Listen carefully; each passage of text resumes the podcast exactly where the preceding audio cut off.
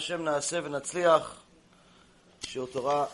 Uh, good to be here, Miami, Baruch Hashem.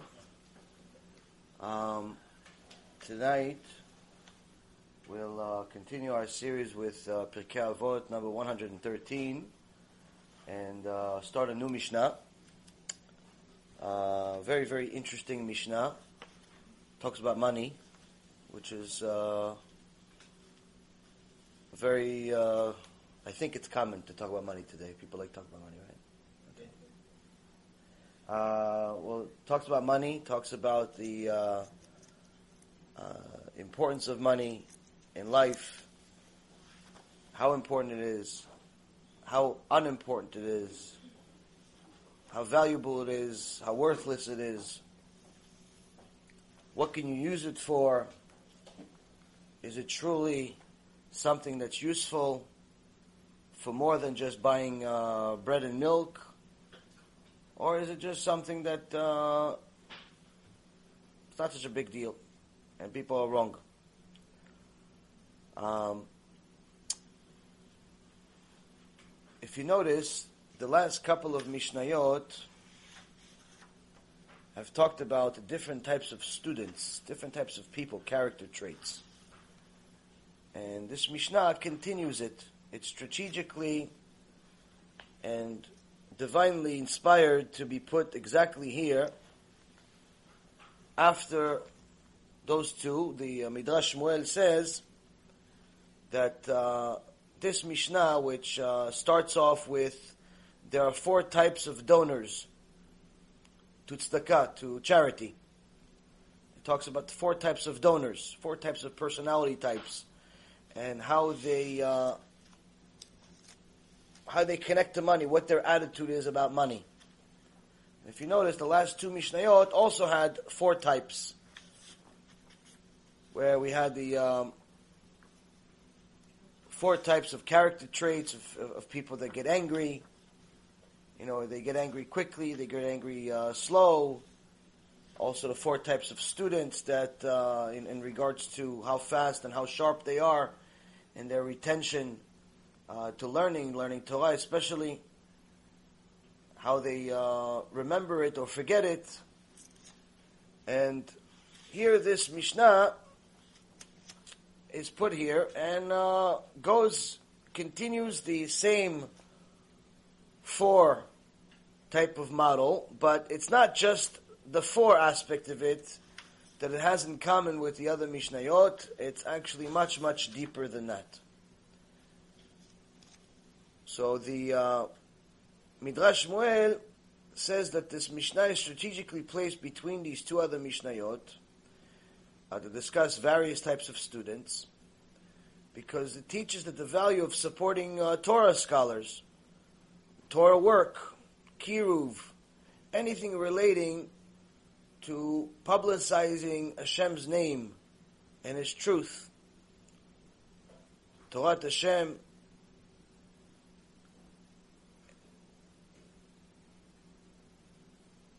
and how people that have means, people that are gifted with money, and engage in this type of charity can actually find a way to buy themselves olam haba with money. It's possible. But we'll see how. It's not so easy. Just because you give a million bucks to yeshiva doesn't mean you bought olam haba. Could be you bought yourself Gehinom. Depends what kind of yeshiva.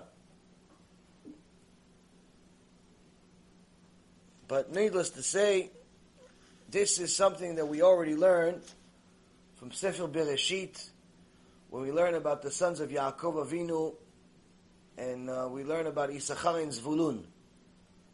Issachar and Zvulun had a very special relationship, where Issachar was the Talmid Chacham, that learned Torah day and night, and according to the Midrash, it says it literally was day and night, meaning 24 hours a day. His body never went to sleep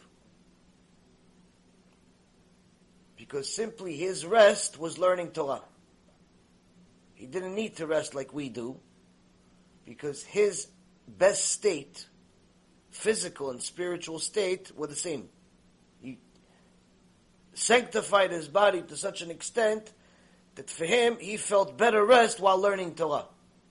Us, we open a book, five minutes later, we fall asleep. It's like a sleeping pill sometimes. But him, he learned Torah, he could be awake for a year. So this is how it made sense to him to have a deal with his brother Zvulun, who even though he himself also learned Torah, he still spent most of his time uh, in uh, in um, business, in commerce. But he wanted to make sure that he has a, a full share in Olam Haba once he gets to Olam HaEmet, the real world, real life, the, the one that stays forever, the one that's eternal. He wanted to make sure that he has Torah there. He knows that the business that he's working on is uh, not going to be enough. So he made a deal with his brother. Made a deal with Issachar, and he says, listen, you study, and I'll finance the whole thing. And that's actually, Rabotai, the real Issachar and Zvulun relationship that a lot of people make a mistake thinking that if they give some Avrech in Yerushalayim or in uh, Bnei Brak or somewhere else around the world, 500 bucks or 1,000 bucks a month, it's Issachar and Zvulun. Yes, it's Torah. Yes, you're supporting a Talmid Chacham, but you can't say necessarily it's 100% Issachar and Zvulun, unless it's one of, there's two deot, there's two opinions of what it's supposed to be, Issachar and Zvulun, for it to be a full partnership. Meaning, of course the thousand dollars or the five hundred dollars or whatever the amount of money that you're giving is buying you a certain portion of Torah. Of course, there's no question about that.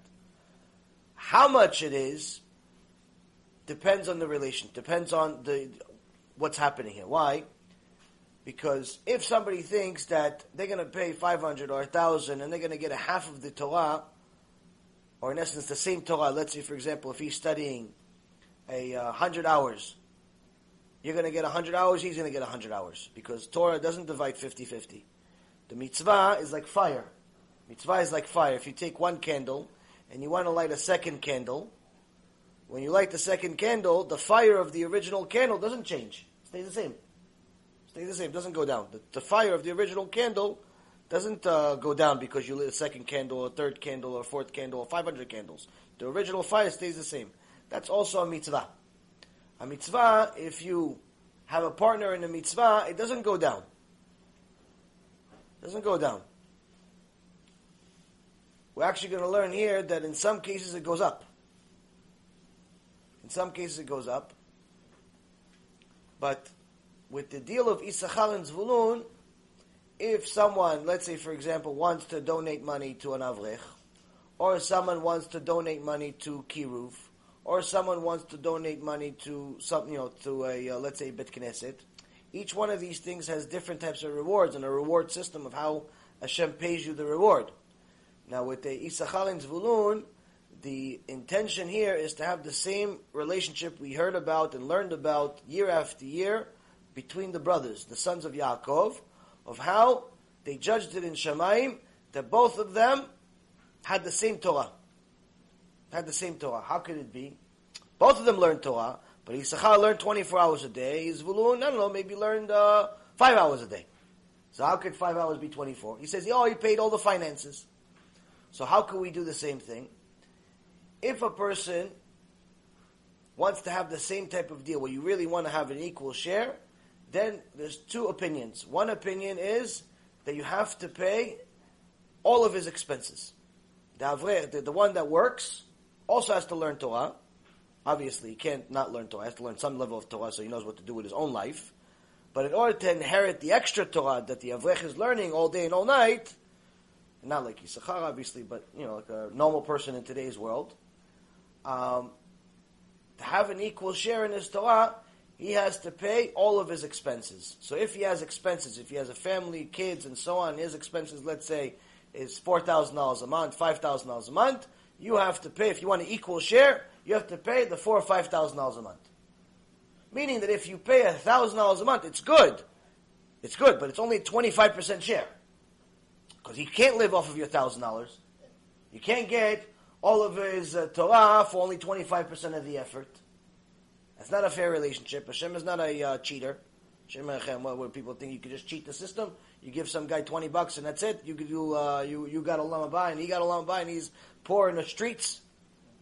So people need to use a little bit of chokhmah, a little bit of common sense to understand. You cannot buy a full partnership with uh, twenty five percent of the expenses. That's one opinion. One opinion is you have to pay all of his expenses, whatever his expenses are. If it's four thousand, if it's five thousand, if it's ten, whatever it is, ten thousand. I don't know. It's a richer vrech maybe. So now, that's one opinion. The second opinion, Rabotai, the rich people are not going to like it. Poor people are going to like it. Why? Because it doesn't make a difference to them. They don't have that much money anyway.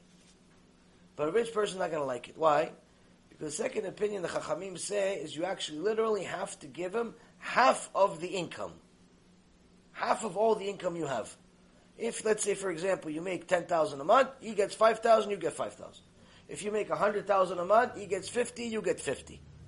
If you make a million dollars a month, he gets five hundred thousand, you get five hundred thousand. That's the second opinion. Most hold by the first one. I'm not sure if they hold by the first one because they know most are not going to hold by the. They're going to actually do the second one, and it's a. Uh, it's almost like a, a wasted effort to tell them this is what the real thing is. Needless to say, it's a uh, more common opinion that uh, at the very least, a person needs to know that if they want to have a real Issachar and Zvulun, they have to pay the Avrech's full expenses. On the website, on BeEzratHashem.org, we have sponsorship programs. Anyone that wants to sponsor the Avrechim that we, have, we work with and sponsor every month, we have several families that we help every month, Baruch Hashem. And uh, each, we say real prices. You want to buy one week of an Avrech, I think, you know, $600, $650, whatever it is. You know, Somebody told me one time, wait a minute, six hundred dollars. I have uh, my avrech. I pay him the whole month six hundred dollars. I said, okay, great, but you're not getting his whole Torah. He goes, what do you mean? But he said, I said, no, he's desperate in his skin. What is he going to tell you? He's, but in Shemaim, they're not going to accept it. He can tell you whatever he wants, but if it's not, it's, it doesn't work that way. He can't change the rules. What is it like? The brother of Hillel came to him. He was very, very rich. And he said to Hillel, listen, I have all this money. I don't need all this money. You don't have any money. Let me just give you half my money. You give me half your mitzvot. Hillel, Kodesh Kodeshim, Gdol Ador, head of Am Yisrael, has a brother. He loves his brother. He doesn't, uh, there's no animosity. He loves his brother. He wants to give him. And he wants to do it, Hillel. He says, well, why not? It's my brother. I love him. I want to give him half my mitzvot. He wants to. Not even for the money, just because he wants to give him the money. Okay, you want to give the money, I'll do kiruv with it, I'll build kollels, I'll build yeshivot, mosdot, all types of good things. Fine, no problem. In Shemaim, a bat kol came out and started laughing. Started laughing. You think you can buy the mitzvot now after he finished? You can't buy the mitzvot after he finished. Even if Hillel says yes, in Shemaim they say no. You could only buy the mitzvah before it's done. You could only buy the merit of Rav Ovadia before he becomes Rav Ovadia. Not after he becomes Rav Ovadia. When he's a little avrech that no one knows and no one likes and no one cares about, that's when you could buy. After Rav Ovadia, it's not the same thing. Oh, you donate $500 to Rav Ovadia, Allah Shalom. You think you get half of his mitzvot? One time, when uh, Rav Ovadia, Allah Shalom, was still young, young boy, he uh, went to a uh, Bet Knesset, a very fancy Bukharian Bet Knesset. You know, the Bukharians have a very unique style, very unique, beautiful style. How it's mamash, you could tell that it's a uh, unique nation, unique people within obviously Am Yisrael. The point is, is that it's the original Bukharian style is very unique, very flashy, beautiful, and so on, gold and colorful. Their food is like that also, and their personalities. So he went to a uh, Bukharian shul one time, and uh, he's learning Torah over there as a young boy, and uh, he, need, he realized he needs another book. So he looked for the book, looked for the book. He saw it's all the way on top of the shelf. It's all the way on top of the shelf. So he has to get there. There's no light. He couldn't find the ladder, so he climbed on a couch that they had over there now, it's a very, very fancy couch. very beautiful couch, very uh, chashubi uh, couch, expensive and so on. And he has, you know, dirt and mud on his feet and everything. And he's trying to climb the couch. The gabbai of the shul, hey, hey, hey, what are you doing? What are you doing? Starts yelling at him. You know how expensive that couch is? And as Hashem would have it, always things in the perfect, precise time, the biggest gvir, the biggest, richest guy in the whole shul, the whole keilah, the whole community, walks in at the same time this is happening. Now he was so rich, his coat was gold. His coat. His coat had gold on it. And he sees the little gabai of the shul that they pay the gabai to run the shul. They, they pay him to tell people don't ruin the shul. He sees the gabai yelling at little Ovadia. He yells at the uh, at the gabbai. He goes, "What? You're, you're yelling at a Sefer Torah? Yelling at a Sefer Torah? Shame on you!" He takes off his gold jacket immediately. He puts it on the couch. He goes, "Here, step on this. Step on this." He goes, "What do you think we have this shoe for?" What do you think the shul is for fancy schmency? Shoes for him, for Sefer Torah like this, for people like him learn Torah. He wasn't Rav Ovadia yet. He didn't know he's going to become Gdol Ador. He didn't know he was anything special. He just knew a little kid learning Torah. If it's Rav Ovadia, of course, he should put himself there. Step on me. No, that's not chokhmah. That's not uh, appreciation of anything. No, we're talking about before he's Rav Ovadia, when he's a little boy. He says, step on the coat. Why? The whole thing is for you. The whole beknes and all the fancy, all this for you. For you to learn Torah. Not for the couch. Unfortunately, in today's world, a lot of people forgot about that. They build these multi-million dollar establishments and the Torah is not really there. The Torah is not really there in many places because they think that the establishment, the windows and the uh, paintings, and all this other extra schmancy stuff, that we do it because uh, we're, we're artists. So, the few Mishnayot here that we see before, and actually one we will see after. It says Midot Beolche Bet Midrash, the four types of people that go to the uh, Bet Midrash, to the house of study. There's different types of people. See, there's several tip, different types of learners, personalities. It says that they're all connected. This is strategically. This Mishnah connects to all of them. Connects to all of them. The Khatam Sofer, Lav Shalom, one day was praised. Somebody gave him a compliment of how amazing his memory is. Mash computer. You ask him a question, he knows exactly where it is in the Torah. It's like he has a library in his brain. He knows the page number, this, this, it's on the right side, the left side, the bottom side, the middle side, the third line, the eighth line. Mamash, until you meet a Talmid Chacham, when I remember, I remember, I, I, can never get over this. My whole life I thought I was smart. Oh, I really. I was very conceited. I thought I was very smart. Until I met a Talmid Chacham, and then I realized I'm retarded. Bemet, I'm serious. I don't care who you are. You could be uh, one of these uh, scientists, uh, Einsteins and Feinsteins and uh, and Hawkings and Schmockings. All these people, I make fun of it because it's really a joke. People think these people are smart. You ask any of them, listen, who's your uh, smartest judge? Who's your smartest judge you have? Smartest judge in the history of uh, America, history of Russia, history of whatever country you're in. They're going to name you some guy said, okay, can your judge remember every single case about this specific issue or any issue at all over the last thousand years? Yeah, yeah, off the computer. No, no, no computer. Right off his head. You ask him a question, let's say we're dealing with uh, issues with money. Somebody took something from somebody's yard, let's say. All the cases that ever happened over the last thousand years. Does your best judge remember every single case that ever happened pertaining to this? They're going to look at you like, what, you crazy? Even the computer doesn't know. The computer itself doesn't know. He just knows a few. It's an algorithm that gets you the, the best search items that have common words. Even the computer doesn't know. Talmid Chacham, Ravadia, knew it like it was nothing. Khatam Sofer knew it like it's nothing. Like, what, why wouldn't I know? So somebody gave him a compliment and he said, Kvod Arav, it's unbelievable how your memories, how great your memory is. Wow. And he rebuked him. Chatam Sofer rebuked him. What? What are you talking about? What memory? What are you talking about? It has nothing to do with memory. I have no memory. I don't remember anything. He says, Kvod Arav, we asked you questions, uh, you remember? He goes, no, it has nothing to do with memory. He says, the Torah tells you good things of reward, and tells you punishment too.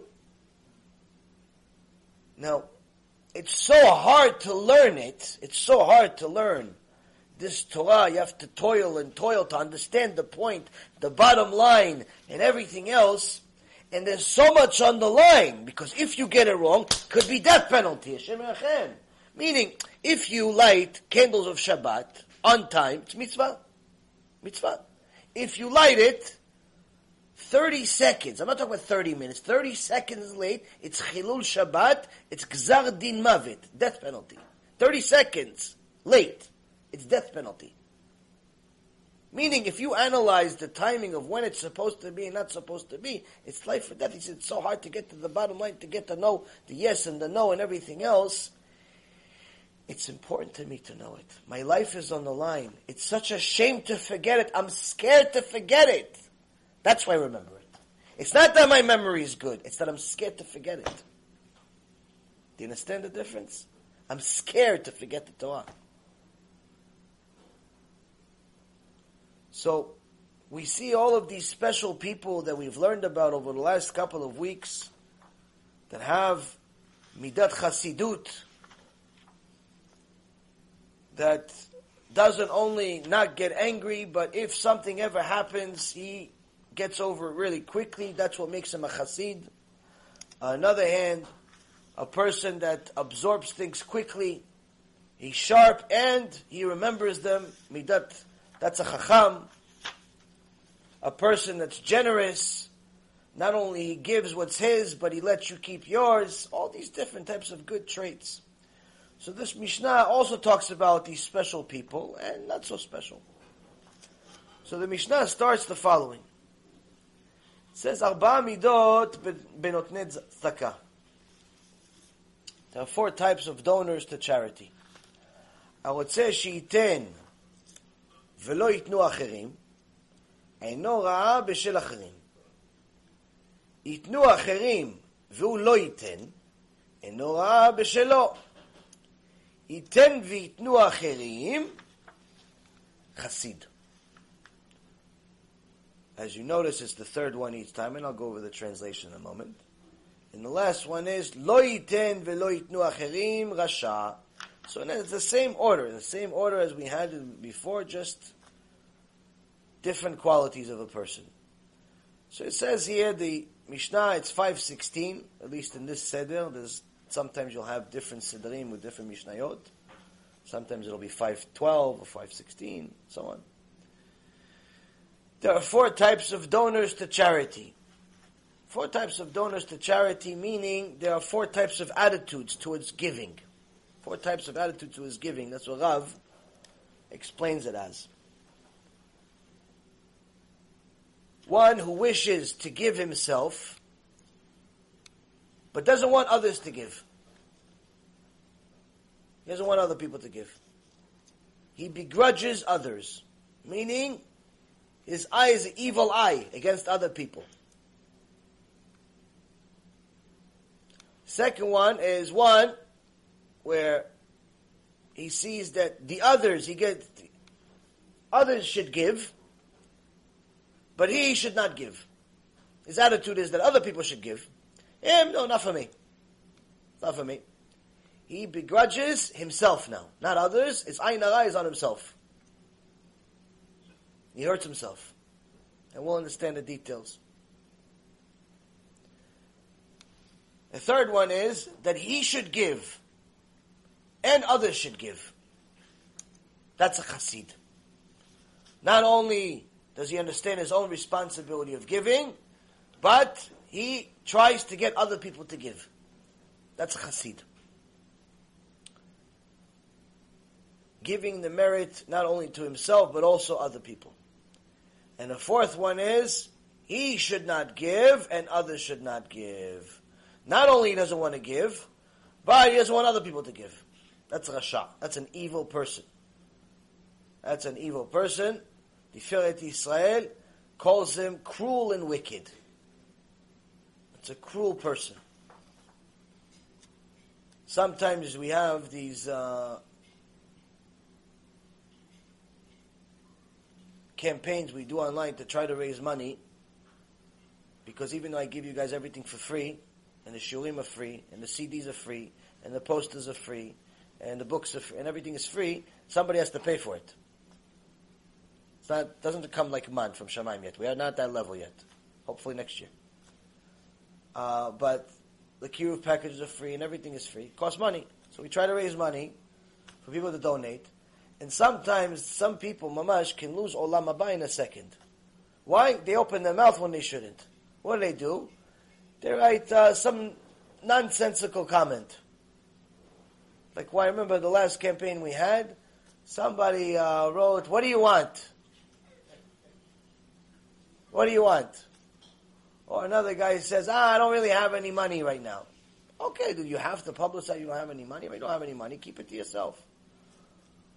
Or other people say, "Oh, all these rabbis want is money." All types of things like that. Why? For why? What purpose does it serve? You're making a public comment that could potentially, even if there's a 1% chance, that it discourages another person from giving, or it causes another person to give less. Instead of him giving a thousand, now he gave a hundred. Now to you, it doesn't mean anything. In Shemaim, it means significantly different for both of the people. Why? For what? Somebody wants to give, be quiet. What are you worrying away for? This is a, a cruel midah. This is a cruel character trait. It's a cruel character trait. It's directly or indirectly influencing other people not to give. I remember one time when I was still in the business world, Baruch Hashem, Hashem gave me a lot of different tikkunim, a lot of different problems I have to deal with in my life, but it was never money. Baruch Hashem.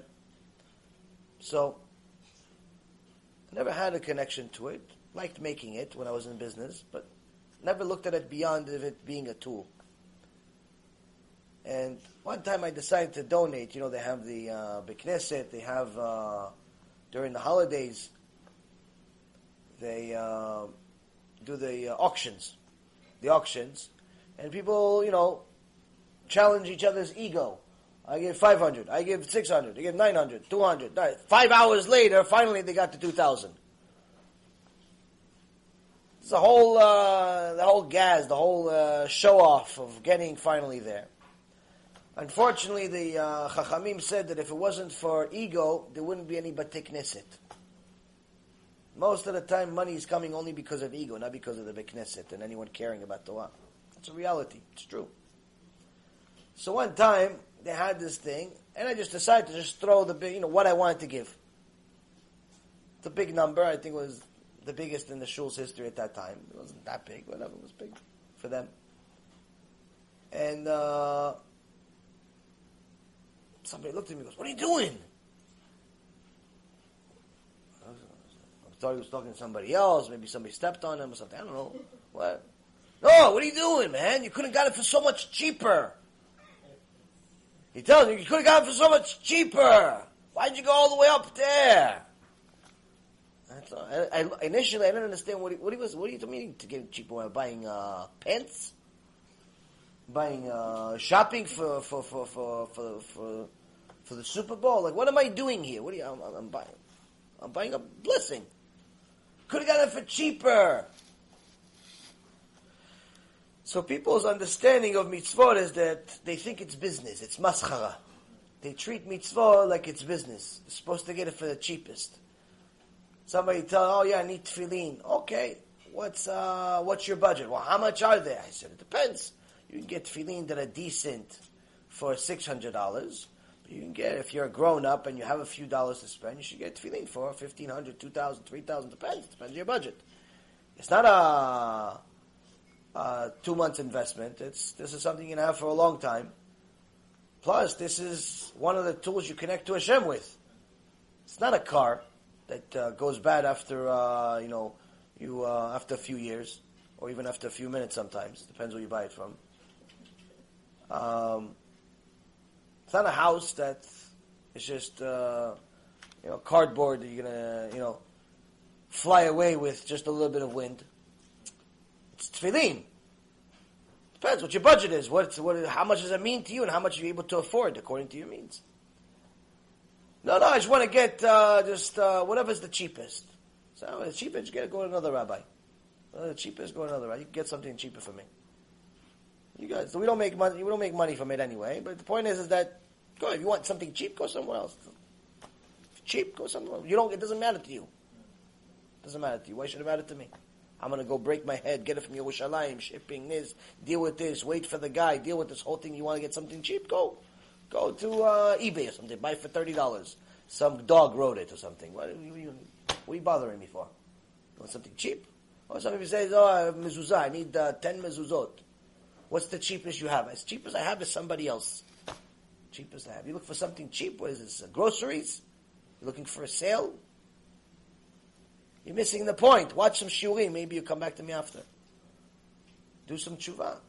The point is, Rabotai, mitzvot is not something you're supposed to look to save money on.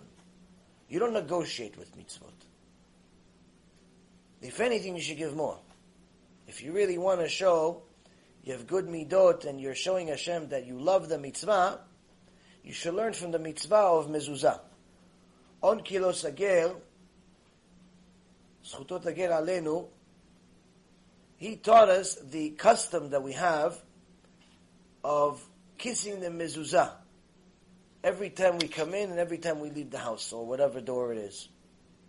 In the Gemara in Masechet Avodah Zarah, it says when the uh, Caesar wanted to arrest him, he sent people to Onkelos to go arrest him, and uh, they came to him. He started talking to them, they all got convinced. They go. They converted to Judaism too. Then he sent a, few more soldiers. Said, "Don't talk to him." They came. They didn't talk, but he talked. They converted to Judaism too. Then he sent another round of, of soldiers. He says, "Don't talk to him and don't let him talk." He came to him and said, "Listen, don't say a word. We're going to kill you. Don't say a word." They put him. Oh, come on, no. They still gave him kavod because he was related to uh, to the uh, royal family over there of the goyim. He was a goy before he uh, became a Jew, and uh, gave up everything for Am Yisrael. Gave up everything for Hashem Barach. He, he, was supposed to be. He was in line to be the next Caesar, not uh, just an average guy. So when he got out of the house, before he got out of the house, in one second, yeah, he took his hand, he grabbed it, and kissed him as he kissed the mezuzah that he had on his door. And the soldiers, they couldn't help themselves. They were very interested. Like, what did you just do? It was like, uh, imagine what, what happened here. Why are you kissing the wall or this little thing you have on the wall? Ah, you ask me a question, I'll answer. Now I'm allowed to talk. He says, you see, your king, he's scared. So he can't really protect you. He needs you to protect him. So he stays inside while he sends you outside to protect him. He says, My king, he's everywhere. He's everywhere. And he protects me whether I'm inside or I'm outside. All I gotta do is remember that he's my king. So, that's mezuzah, symbolizing that I love my king. Symbolizing that I love his mitzvot. It's not that you're obligated to kiss the mezuzah, it's, it, it's that you're showing Hashem that you love his mitzvot. It's not that you're obligated to kiss the sidur every time you pick it up is that you're showing Hashem, oh, ah, Baruch Hashem, is a yofi, give me another mitzvah. Oh, Sefer Torah, Baruch Hashem, I love it. I love your mitzvah, that's why I kiss them. You see a little baby, a little kid, what do you do the first thing you see him? You kiss him. Why? You love him. The same thing you gotta treat it as Torah, as Sidurim, as mitzvot, as tzitzit, as tefillin. We kiss it. Why? She says, oh, ah, Baruch Hashem, Baruch Hashem. A lot of people kissing, they think it's like uh, obligation. If you don't know what it means to kiss your mezuzah, don't kiss it. It doesn't need to be kissed. If you're Mechalel Shabbat, don't kiss the Sefer Torah. Don't, listen to the Sefer Torah, don't kiss it. If you're not going to listen to the Sefer Torah, don't kiss it.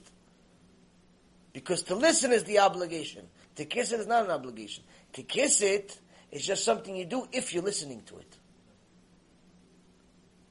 If the Sefer Torah would talk, it'd say, no, no, don't kiss me. Dirty, disgusting mouth that you have, curses all day, uh, violates Hashem's name every two minutes. Don't kiss me, disgusting. Don't touch me either. Ugh.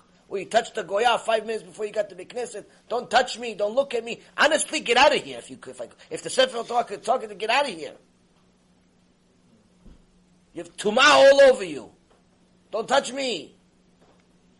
You're lucky the Sefer Torah doesn't talk. It would kick all of us out. Hashem Beknes, no Beknes would have a minyan in some cases. With the gava that we have, the bad midot that we have. Hashem has mercy on us. He didn't let the Sefer Torah talk. So, Onkelos again showed us how much he loved the mitzvot, and those last batch of uh, soldiers said, if your king can protect you, we want your king. Why? We're, we're protecting our king. He's little hiding in his castle. We want your king. They converted also. After that, they stopped sending in people. Said, oh, we're not going to mess with him anymore. He's going to convert the whole nation by the end. Forget it. Leave him alone. Let him do whatever he wants. No one in the history of mankind has ever lost fulfilling the will of Hashem. So now, the Mishnah here says to you, Arba midot benotnei zakah. There are four types of donors. The first one is one who wishes to give himself and wants others not to give. He gives ainara to other people. Second one, he wants other people to give, but he doesn't want to give. He gives ainara to himself. Third one is he gives and he wants other people to give, and uh, that's a chassid. Excuse me. And the fourth one is the rasha who doesn't want anyone to give. Not only doesn't understand the value of the mitzvah, but he is causing other people to not fulfill the mitzvah.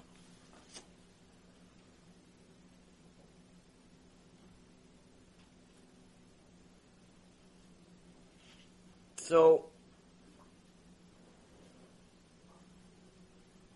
when a person is wealthy, he has to understand that being wealthy, having money, is a much bigger test than being poor. Much bigger test than being poor.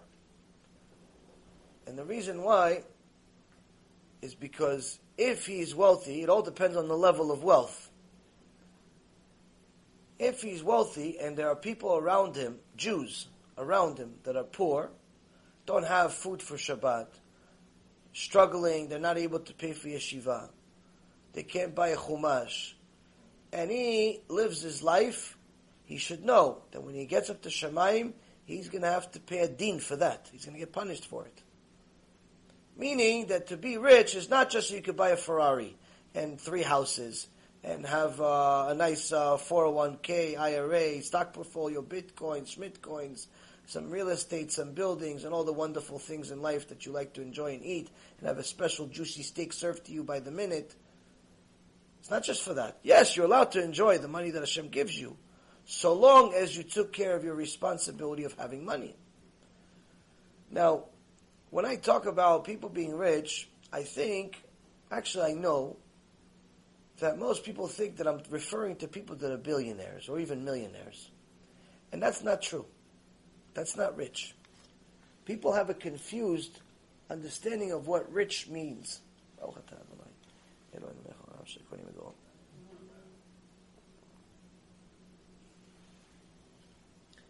rich does not mean a billionaire.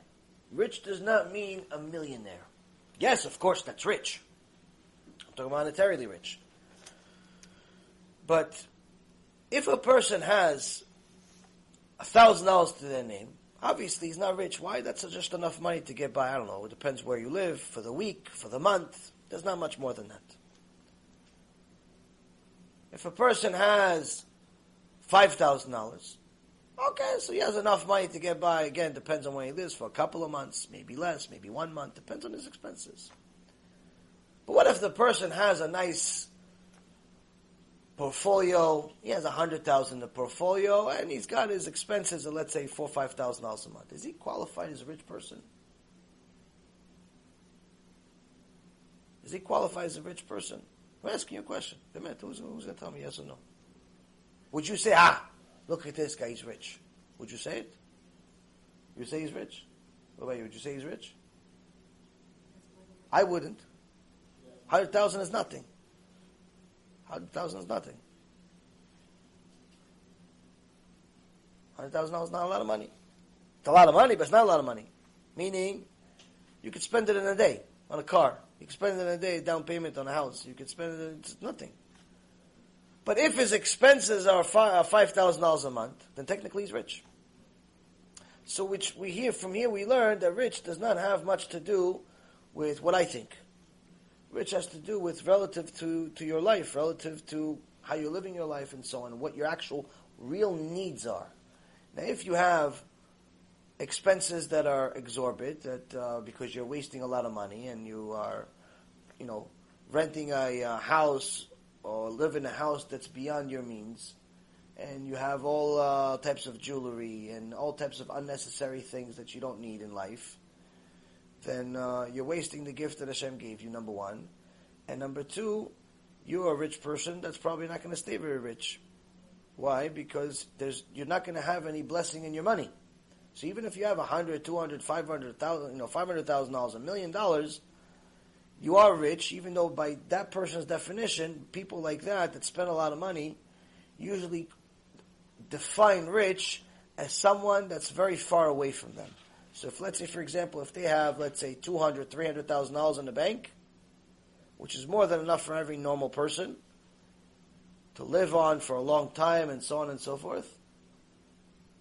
I'm not saying you can retire on it, but it's a uh, it depends on your age. Also, if you're 70 years old, 60 years old, you can. But if you're 20 years old, then no. You need more than that. But the point is, is that if you're, let's say, in your 20s or 30s and you have two, three hundred thousand dollars, you don't think of yourself as rich. Why? Because you're looking at the guy down the street that has uh, two, three million dollars. He's like, ah, he's rich. You look at the guy on TV or on the internet that uh, just uh, sold his company for twenty million. He's like, ah, he's rich. He's rich. He's got twenty million. You look at the guy that's running the country. He's got ten billion. It's like, ah, he's rich. He's rich. Trump, he's rich. Yeah, he's rich. But you're wrong and right at the same time. Yes, they're all rich, but so are you. You have much more than what you actually need, which means you have an obligation to use that money to fulfill the will of Hashem. You don't need to, the, the, the, the definition of rich does not fall on just people that have millions and millions and zillions of dollars. It all depends on how much you have beyond what you need. And what you need is not what you want. There's two different things. Your kid is always going to want the lollipop. He doesn't need the lollipop. Even if he tells you, I need it, I need it, I need it, he doesn't need the lollipop. You go to the toy store, I need the toy. What do you need the toy for? I need it, I need, you don't need it. You want it. I need it, I need, you don't need it. You want it. So, we have to be grown-ups and understand there's a need and there's a want. A desire. For the most part, most people in the world live beyond their means. And that's the reason why you see many people in huge amount of debt, huge amount of debt that they're never going to be able to pay back because their in- unless their income somehow quadruples or they live to be 300 years old, they're never going to be able to pay back this debt. All these young kids that go to college, they're 18 years old. By the time they graduate college, 22, 24 years old, whatever that is, they go to grad school if they want to be something because college is meaningless now. College is what high school used to be. It's a complete waste of four years until the last semester. It's the last semester is the only thing that's meaningful. If you could just skip the first three and a half years, it'd be much cheaper and much better for you. You have less sins too. But in general, we don't recommend for Jews to go to these colleges unless say, uh, it's going to be a kosher college, which Hashem Hashem, I don't really think exists to such to a high level. Either way, the point is, is that person, by the time they finish school, even if they have a decent profession like an accountant, or they're going to become a lawyer, or they become a doctor, they're not going to make big money right away. They're going to come out of school, even if they're uh, good and grades and everything else. Maybe they're going to make seventy-five thousand a year, eighty thousand a year, maybe if they have a great job. Average person, he's lucky if he gets a thirty-five thousand dollars a year job. You know how many kids came to me from Harvard and Yale and Princeton, and I couldn't even hire them for thirty thousand dollars because they had nothing. They had nothing worthwhile. Yeah, they had nice grades, but in things that were useless to me. Useless, useless skill. Use that communications degree. What am I going to do with a communications degree? Go communicate at uh, Burger King. Get a uh, physical education degree. Okay, go physical yourself and uh, at home. I need somebody that, that's a hustler that's going to do something with their life. So a lot of these kids go to school, they get these degrees, complete waste of money. Aside from uh, you know consuming themselves with an enormous amount of sins that's very hard to fix in your life. But even if you put all of that aside, you just look purely at the financial matters, you see that these kids come out with debt that most likely they're never going to be able to pay back unless they strike it rich. They come out of college with, at the best case scenario, the job. Even if they're really good at it, they're going to get 75000 a year. If they're good at it.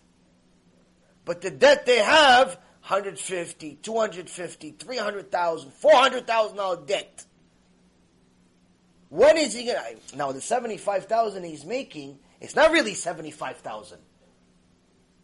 It's theoretical 75,000. It's 75,000 says on paper it's 75,000. You don't actually get 75,000. First of all, you got taxes. That almost takes half of it. Then you have expenses. Well, you don't live on man. You have expenses, and of course, if you have seventy-five thousand dollars in income, you're thinking you're a kid. You make seventy-five thousand, I'll spend a hundred. I'm not going to spend seventy-five thousand. Chas. If I make seventy-five, I'm going to spend a hundred, which means you continuously increase your debt until the bankruptcy office knocks on your door. Hey, sir, no more, no more credit. You're, you're a thief. Enough. You're never going to be able to pay this back in a million years. You, that's why people say, "Oh, I can't wait for the Mashiach to come." I can't wait because they think the Mashiach is a social security office. They think the Mashiach is going to pay their debt. They don't want Mashiach to come because they want, uh, you know, Hashem Barach to be sanctified and Torah and mitzvot. No, they want Mashiach to pay their debt. They think he's the social security office. He's welfare. Think that people think the Mashiach is going to come solve their problems. Oh, I can't believe it, all this debt. I can't wait for Mashiach to come. What do you mean? If you don't find, do you think the Mashiach is going to pay your debt? You have to pay your debt. So the thing is, though, is that a lot of people need to understand is that you have to think. You have to think. The Torah makes you think. It forces you to think. Think ahead before you make these moves. Before you go into school, if you're going to go to school at all, where are you going? For what? If you're going to go for, for, for some waste of time degree, don't go, save the money. Because you're not allowed to borrow, according to halacha, you're not allowed to borrow money if you know that you can't pay it back. If you don't know, it's a different story. But if you know for sure you can't pay back, you're not allowed to borrow the money.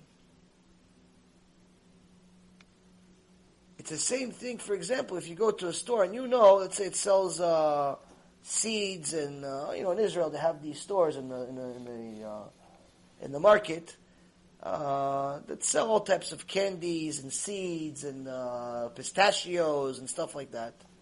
And some people just come there, they're not looking to buy. Just looking to taste everything. Okay, they take the feel. Oh, this is good. Oh, it's good. Oh, good. I think it's lunch. Because they only take one and one here and one here and one here and one here. By the way, in Gainham they say, okay, this room is for that one, this room is for that one, this room is for that one, this room is for that. It's gezel. You're stealing. You're not allowed to just, yeah, but he's giving other people. Yeah, because they're customers. They're looking to buy. You know, coming into that store, you're not looking to buy. That means you're not allowed to taste. Same thing, people go to suit stores or clothing stores, and they know they're not going to buy. This one, they have nothing to do with their life. They want to try on clothes. You're a thief. You're a thief. Why? The guy doesn't know that you're not looking to buy. The girl doesn't know you're not looking to buy. She's thinking, she's getting her hopes up, she's spending time and energy on you to give you the sizes, to give you the dress, to give you the this, to give you that, and you have no intention whatsoever to buy. In fact, what you're looking to do, you're looking to go to the store, see what's there, and then say, okay, yeah, I like this one, but I'll get back to you. You go on, uh, you go home, and you buy it online for cheaper. You're a thief. You should you know, Gazlan. You're a thief. You're not allowed to do such things. But only the Torah is going to teach you such things. Because everything I just said to you is normal behavior in the world today. People sometimes get these uh, clothes Why? For one night. She buys the dress for one night. She leaves the tag on it, or he leaves the tag on the on, on the on the jacket. Why? I'm going to wear it one night to go out on this date, to go to this event, to do something, and tomorrow I'll give it back. You're a thief. A person's a thief. You know to do such things. But only the Torah is going to teach you these things. These are halachot in the Torah. A person that wants to have even a chance of getting to Olam Haba is going to have to know these things. And the reason why is because the dini, the dinim, the, the laws of money are the ones that the Chachamim say, if somebody wants to be a Chacham, go learn the laws of money. Go learn the Gemara, Bava Kama, Bava Metzia, Bava Batra. There's three Gemarot. It really originally was one Gemara, but it was too big of a tractate. So they divided it up into three. Anyone that wants to inherit chokhmah, to become a big chacham, to become something special, has to learn these laws. Why? Because these laws are not just about the laws of what to do and what not to do. These laws are against your inner nature. Your inner nature is ra. A person is born with an inner nature that's evil. Yetzer hara. His inner nature is automatically going to think that the world owes him something. His inner nature is going to tell him that even if I'm buying or I'm not buying, I'm doing him a favor. I'm giving him something to do.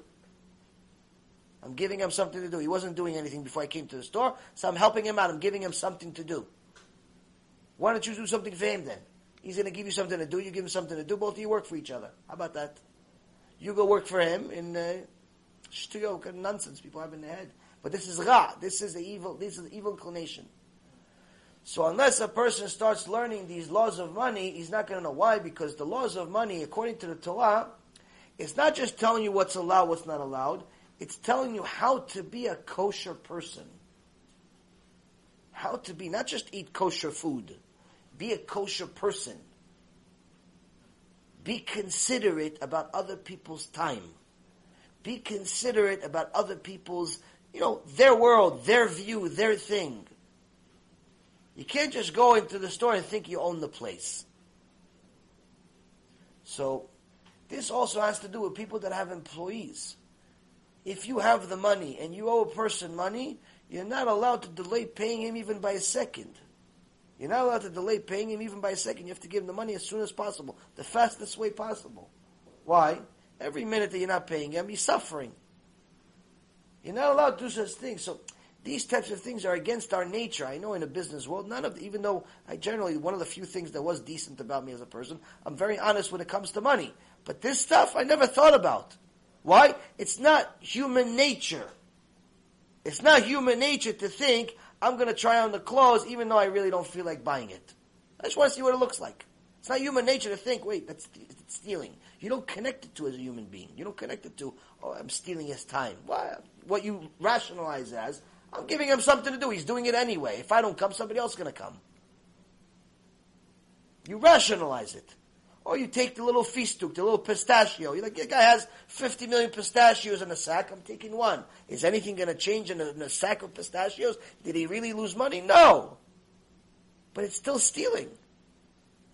It's still stealing.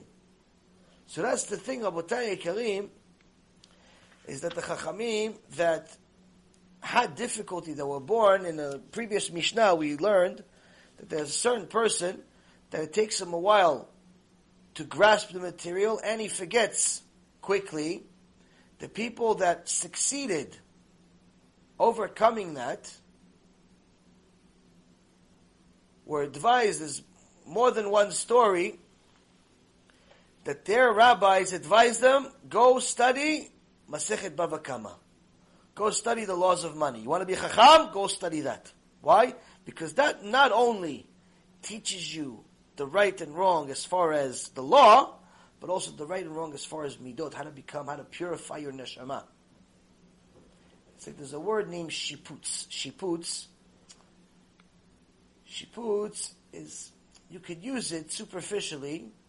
You say when a person, meshapetz uh, He's, uh, fixing, he's remodeling his uh, his his, uh, his house. But when it applies to in reality, if you go deeper into the meaning of the uh, word I spoke about with the Rabbanit today, and she gave a good, better definition in English, because English, and really no language has an exact definition for Sfat Kodesh. Really, shiputz, when it applies to your neshama, you can't remodel your neshama. So what is it? It's rectifying, it's purifying your neshama. It's somewhat similar to what you would be doing with a diamond. You know, a diamond, you first find it, first find it, it's ugly, looks like a regular stone, piece of glass at best. Look, it's disgusting. It doesn't look like anything special. But after they cut it, and they cut it, and the lasers, and they cut it, and they cut it, with all these different, uh, you know, advanced computers of, making sure you cut it this, in a perfect way, whether it's going to be a heart shape, or a, a tear shaped, or round shape, or square shape, and so on and so forth, different types of shapes. Based on the diamond, you want to make sure that it, it, it uh, reflects the light the best way, and that's how they make diamonds that shine. It all has to do with actually how you cut the diamond. It's not just you cut the diamond and all of them shine. You cut two diamonds the same exact way, one of them will shine, the other one won't shine. Why? Because that diamond was not able to reflect the light the same way. Point being, Rabotai, is that to cut the diamond and make it really valuable, to get the, uh, the precious value of, let's say, a perfect, flawless diamond, the flawless diamond, you have to, you have to cut it and fix it and cut it and fix it and cut it and fix it. And this, Rabotai, is what we're supposed to do with our neshamot. You have to cut them and fix them and cut them and fix them and cut them and fix them and fix this and fix this and fix this. And one of the most difficult things for a person to fix is his attitude towards money. His attitude towards money. Because most people that work think that whatever money they make is their money. They don't think about it as this is God's money. They think it's their money. So when a per, and, and, and most people they work so hard for the money that it's hard for them to give it. Even though Hashem gave them hundred percent, and He tells them, "Give ten to my children that are learning Torah. Give ten to my Torah." I say, "No, but it's my money. It's not your money." It's Hashem's money. He gave you 100% for you to give 10. And if you want to be a tzaddik, give 20. But people look at you like you have 16 heads. Like, nah, it's not, I don't think it's relevant for today. Like the Torah, Torah changed, chas v'shalom. Why? The reason why is because people fall in love with their money to such an extent that it's hard for them to separate themselves from it. It's hard to separate themselves from it. So, the Vilna Gaon, Vilna Gaon would, that spoke about this topic, he says that the ultimate human joy comes from attaining a higher level of understanding. When a person gets money, he could get excited for a minute, for an hour, five hours, a week, let's say. But that's it. The, in reality, the excitement goes away.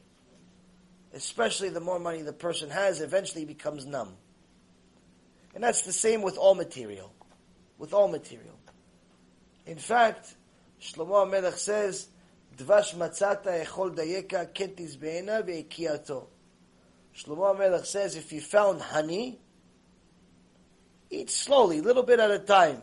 Why? You eat too much, you can end up throwing up. Now, do we really need Shlomo Melech, the wisest man of all time, to tell us that if we eat too much honey, we're going to throw up? This is what wisdom he has. You really think this is what it means? No, what he's referring to is the number one pleasure for a human being. What is it? The pleasure of intimacy. The pleasure of intimacy, climax of intimacy. And he's saying if you found, especially to men, if you found a woman, that's dvash, that's the honey. You found a woman, take it easy. Don't become a uh, donkey. Don't become a lion. You're still a human being. You're still a holy human being. You're still a Jew. There's a time to be together. There's a time not to be together. Half the month you're together when she's pure. Half the month you're not together when she's not pure. Why? If you do it too much, if you're too intimate, eventually you're going to vomit. Meaning, eventually you'll become disgusted of each other. Even though initially, oh wow, ooh, what? You could show the most beautiful women, and, and you could show the, the, the ex-husbands too. How could it be she's so beautiful and the whole world thinks she's beautiful and on magazines and the Hashem and all these things? Everybody thinks she's beautiful, but she has six ex-husbands. How come all those six ex-husbands think she's disgusting? Because they didn't follow the simple rules of the Torah. Simple rules of the Torah. And this is with the number one pleasure.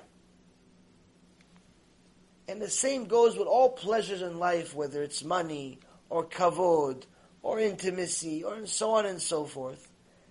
The Vilna Gaon is, all of that pleasure is short term, especially if you have a lot of it. The ultimate pleasure, though, is when you understand something new, when your whole mind switches. Why? Chidush. You have a chidush. What's a chidush? What's a new insight? What does it mean?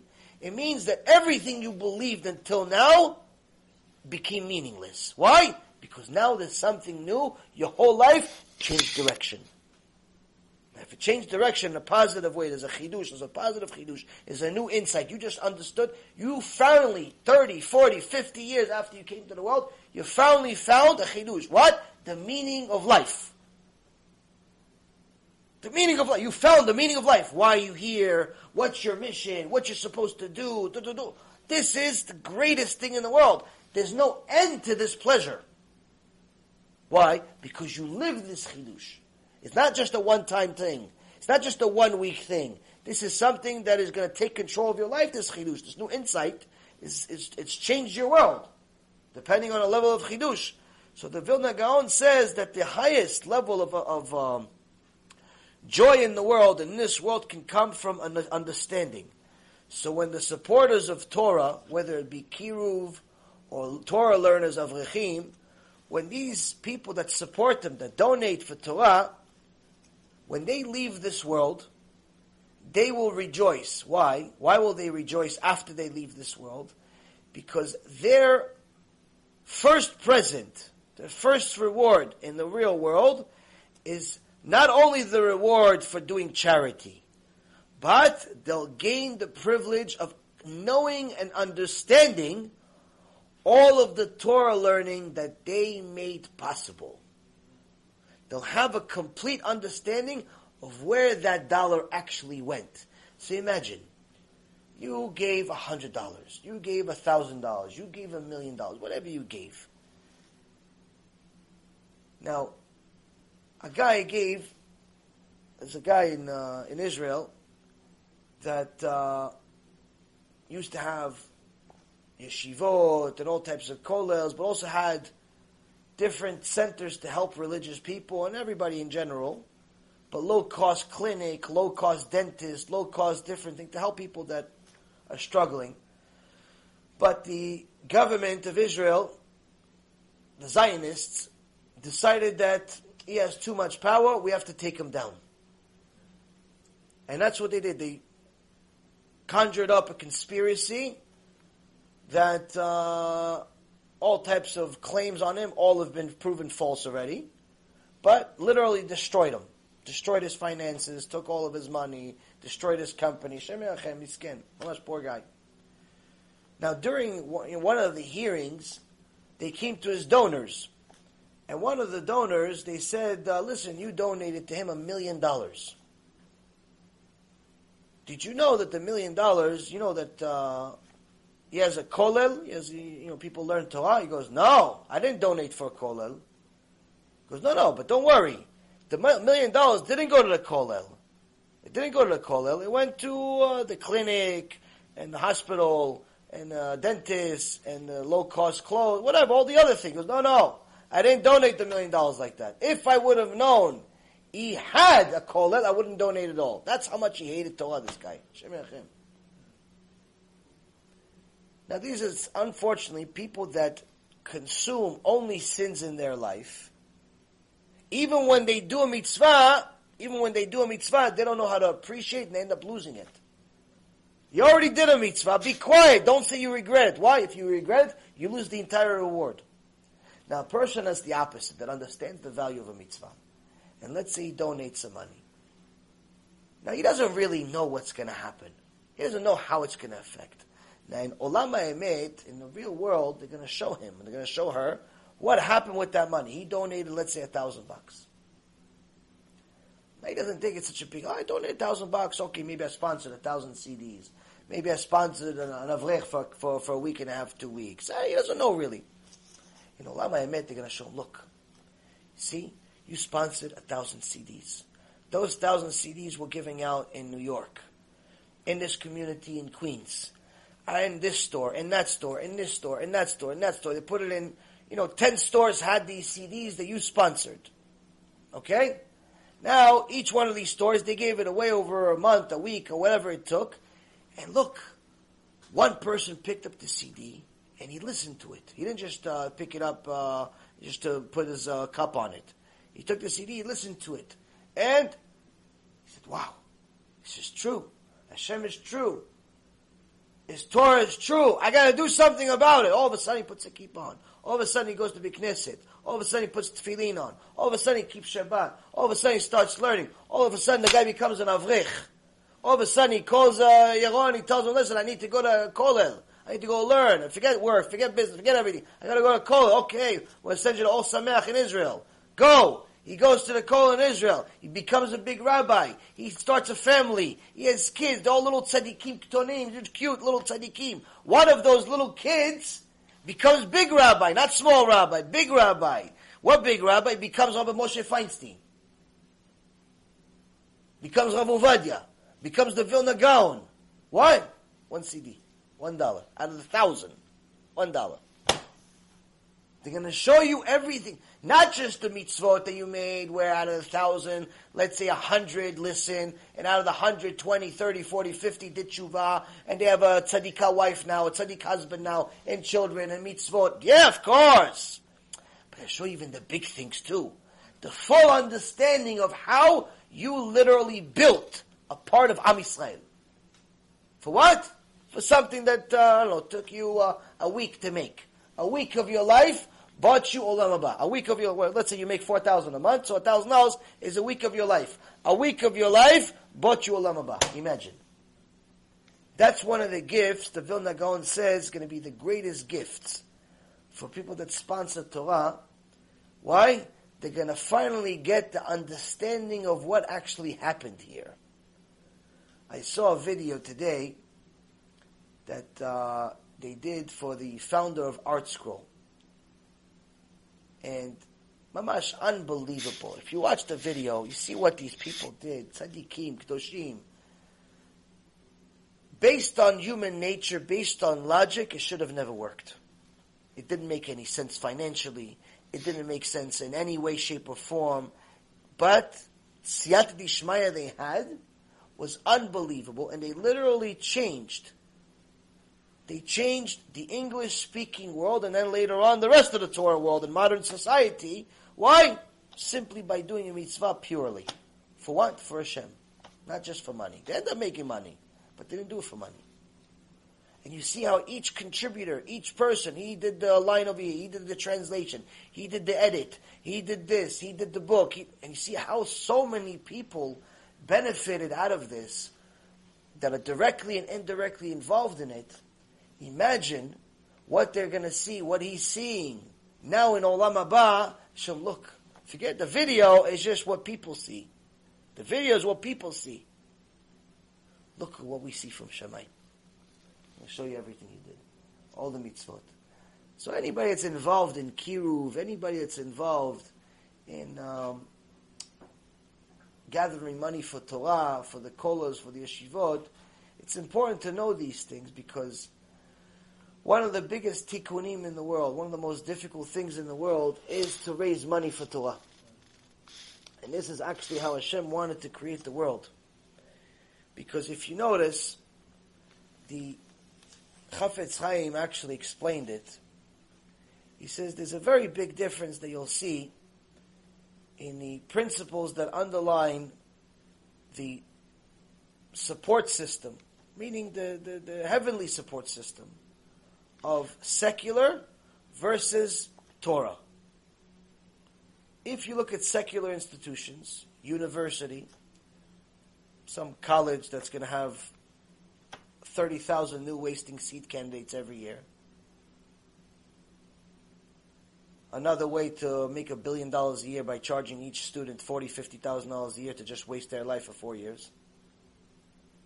Another innocent girls that didn't know right or left, Shem Achem, they don't know what to do over there. Each one of them has a new husband every week. For what? Their parents are paying forty thousand dollars for them to to do all this. So much. It's like sending it's it's it's, it's like sending your daughter to like a death camp sending your daughter to a death camp. It's might as well. She's innocent, tzadikah, kdosha, tehorah, what she do in her life. He sent her to these places, these universities. I remember I went to college. I went to Binghamton University. Now, that university is, state, is a state school in New York, and uh, statistics at the time, I don't know how it is now, they said that over 70% of the students were Jewish in this university. And the vast majority of, how do they know? Because the vast majority of them were graduates of the yeshivas. Vast majority of them are graduates of Flatbush Yeshiva in Brooklyn and other places. So you see all of these kids with kippah and these girls that are modest enter the secular world. And Hashem Yirachem, what happens to these kids? Mamash, within a month, the guys are, most of them, become the biggest alcoholic drug addicts in the school. And the girls, Hashem Yachem, they, they, they might as well go into uh, the oldest uh, business in the world. The parents think they're sending their kids to go get an education. They don't realize they're better off sending them to a concentration camp. Because at least they're going to save their neshama. At least they're going to save their neshama. No, he's going to, uh, he's going to Yale. She's going to Binghamton. She's going to Princeton. She's going to Harvard, my lovely daughter. My lovely daughter is going to Harvard. Yeah, do you know your lovely daughter, what she's going to do in Harvard? I don't care who your daughter is. That's what happens in those places for four years. That's what happens. Everyone's a victim. No one escapes it. It's peer pressure, life pressure, this pressure, that pressure. You're sending your kid to Gehenom by sending him to college. I've been there. People don't understand this. No, no, but he needs an education. No, he needs olam haba, not an education. Your education center, call him. Send the yeshiva. There's enough doctors in the world. There's enough lawyers in the world. There's enough. We don't need another one. We need more Jews. There's plenty of ways to make a living without losing your soul. There's online programs you can study. There's local community colleges. There's plenty of ways. You don't need to send them to these schools, pay an arm and a leg, take loans that you can't pay back. And Hashem Yechem, what's going to happen to the kid's neshama? By the time he comes back, he doesn't even remember he's a Jew. No, why? He came for spring break. He still had his kippah on. Yeah, it's just for you, Abba and Ima. As soon as he leaves your house, he takes it off, he puts a baseball cap on, or nothing at all. I know I saw it, and no one is going to say it's wrong. Everyone's the same thing everywhere. It doesn't even matter if it's called Yeshiva University or any other university. It's the same thing everywhere. Why? That's college life. That's the Goyish world. That's what happens in those places. So now, Rabotai, when one of these institutions wants to open up shop, usually the Chafetz Chaim says, you'll see there's one big donor. One guy, 100 million, 200 million, 300 million, boom, opened. But the most modest yeshiva, kollel, bet midrash, wants to open up shop, tiny little building, 500 donors, 5,000 donors, 50,000 donors, $10 at a time. Why? Why? They, they came to the one, one of the people that was collecting came to the, to the, to the Rav, came to Chafetz Chaim and said, Rav, I don't understand. I went all over the world looking for money, five dollars, two dollars, five hundred dollars, five thousand, this, that, but what's five thousand? I'm barely uh, able to pay for the flight. Took me a year and a half just to collect the down payment for the building. Six months we're trying to collect two hundred fifty thousand dollars. Six months we're trying to collect two hundred fifty thousand. We haven't reached ten percent. We're still making do. We're still going. I have no idea how Hashem is making it happen. We're going in as if we already have five hundred thousand. New movies coming out that came out. Another one's coming out BeEzrat Hashem in a in a few days. The app's coming out BeEzrat Hashem in a few days. The uh, website is getting upgraded now. Baruch Hashem, we just hired two amazing new employees. Baruch Hashem, Hashem is paying for it. I have no idea how though. You ask me, I have no idea how. If we can afford it, absolutely not. But somehow people are getting paid. Somehow it's all happening. But if you look at the, uh, the, the, the, Facebook, the campaigns, and this and that, doesn't make any sense. Doesn't make any sense. Of course, people donate other ways too, but still, it doesn't make any sense. You see some of these institutions, they collect a million dollars in 24 hours. For what? I don't know, maybe they're going to take a few kids to Israel. Let's take a bunch of kids to Israel to go make sins on the beach People donate a million dollars in 24 hours. Let's make them Jewish. Nah, we don't need that. What do you, okay, you know what? I'll donate. Hey, 18, one time chai. Ah, you know, I'll be generous today. Two times chai, $36. Same guy donate 36000 to the people going to Israel. $36. What happened? Chafetz Chaim gives an explanation. He says when it's something it's a waste of time. That's not what Hashem wants.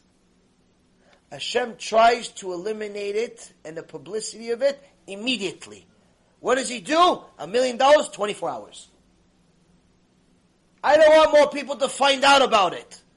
College wants a hundred million dollars, one donor. Go, go, shh. No one knows about this place. Keep the sign, be quiet. Be quiet. Here's a hundred million dollars. Just be quiet. Don't tell anybody this university in Tennessee exists. Here's the hundred million. I'll give you two hundred million. Just be quiet. But you want a kollel, you want a yeshiva, you want kiruv, you want this? Ten dollars at a time, hundred dollars at a time, thousand at a time. Why? I want all of Am Yisrael to find out about it. Why? Because no one in the world has the merit to take the entire mitzvah by himself. No one has the merit. Why? Because this is what I want. Imagine, you had a bat kol in Shamayim, said, Hashem says, all I want is one thing. And he tells you, this is what I want. This is what I want. This is Hashem, I lived 20, 30, 40, 50 years. I'm looking for something to give you. Hashem says, I can give you something. There's one thing that I want. Here it is. You're not going to do everything in your life to do it. You're not going to jump off of a bridge if you have to, just to do it. Hashem only wants one thing in the world. Hashem says, I want everyone to know. I want everyone to know about this. So yes, it's painful, it's agonizing, it's embarrassing, it's this, it's that. Hashem says, that's what I want. That, the embarrassment and the agony, that, that's what I want. Why? That's how everybody's going to find out. We learn this from where? The Chafetz Chaim says we learn this from the Bet HaMikdash, and also where they sent people that had accidental murders. When people murdered somebody by accident, they killed somebody by accident. Shouldn't say murder. They killed somebody by accident. Let's say the uh, hammer fell from the ladder and uh, fell on the guy's head. He died. Accident, car accident, something like that. So the Din in Torah says you send the guy to Ira Miklat. You send him to the places why? To protect him from the family, because according to the Torah, the family can take their vengeance on him. So to protect him, you send him to these faraway cities. Now, these faraway cities, they put signs everywhere. Of where? Make a right here, make a left here, make a right here, make a left here, make a right here, over here, here's the, da, da, da, all the way to the entrance. Why, the Chachamim ask, why there's so many signs everywhere? He says, because the guy that made a mistake and killed somebody by accident, he is already getting a punishment. Now, if he loses his way on the way to Ira Miklat, he loses his way. He has to go to some house. Says, "Hello, you know the Ira Miklat? You know the place where there's." So what are the kids? Ah, Abba, look, he's a murderer, murderer, killer. Look, look, he's a murderer. So he's going to get embarrassed. People know he's a murderer. That's why he's going there. He doesn't deserve that embarrassment. He doesn't deserve that punishment. So to lower to lower his, his suffering, Hashem says, put signs for him to get there right away, no problem. But what about the Bet HaMikdash? Shouldn't the Bet HaMikdash also have signs everywhere? No. No signs. No signs at all. Why? Hashem says when somebody decides I want to go to Bet HaMikdash, I want him to get lost. Why I want him to get lost? So he goes to the house and says, Hello, where, which way is the Bet HaMikdash? So the boy says, Abba, he's going to Bet HaMikdash. You want to go? Can we go? Can we go, Abba? Can we go to Bet HaMikdash? I want to go to Bet HaMikdash. He's going to Bet HaMikdash. Look, he has a kid my age. I want to hang out with him. You, you learn Torah with him. We go to Bet HaMikdash. So now they go again? They get lost again. They go to another neighborhood. Hello, you guys know where Bet HaMikdash is? We just came from there and it's far. It's it. Oh, Abba, can we go? Let's go. Next thing you know, 5,000 people went to Bet HaMikdash. Everyone got lost, everyone got to Bet HaMikdash. Accidentally on purpose. That's what Hashem wants. Accidentally on purpose.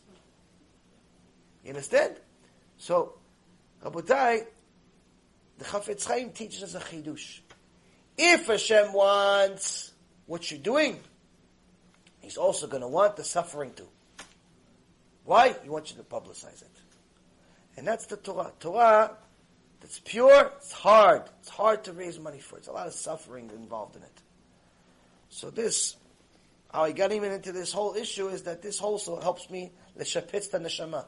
This helps me refine my neshama. All the suffering of collecting money, twenty dollars at a time sometimes, five thousand sometimes, two dollars one time, one dollar. It's craziness all the time.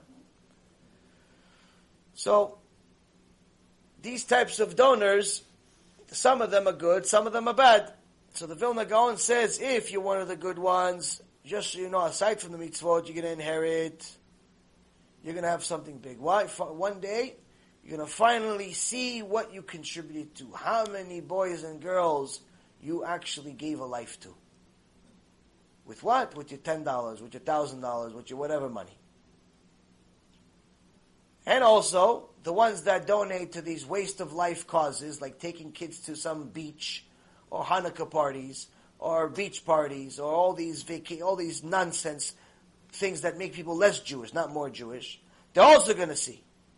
They're also going to say, oh yeah, see, you destroyed this family, and that family, and that family, and that family. Oh, and you see, yeah, that, that, uh, the, that, that retreat for the wives, for the, for the, for the wives. Oh yeah, see that, that divorce, that's on you, and that divorce on you, and that divorce on you, this family you broke, that fam- with that million dollar donation you had, look how many families you broke.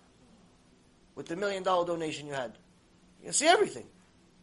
That's why the Chachamim say the biggest punishment, the initial punishment in Shamayim is the busha, is the embarrassment of seeing the truth, if the truth is not so pretty the truth is not so pretty, is a lot of embarrassment. Why? They're going to show you how many marriages you broke from your uh, tight outfit.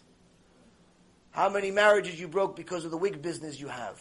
How many, uh, you know, how many kids you broke because you didn't have patience to teach them. And so on and so forth. What do you think? It's just this world, what you see? No, it's much more than that.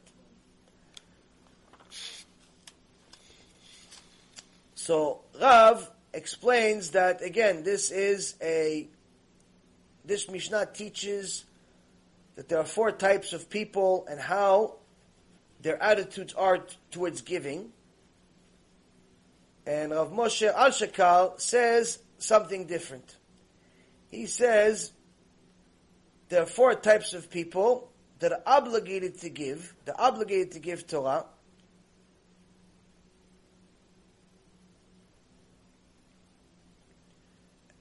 Whether they do or not is a different story, but they're all obligated. There's different four types of how you're going to address your obligation to give.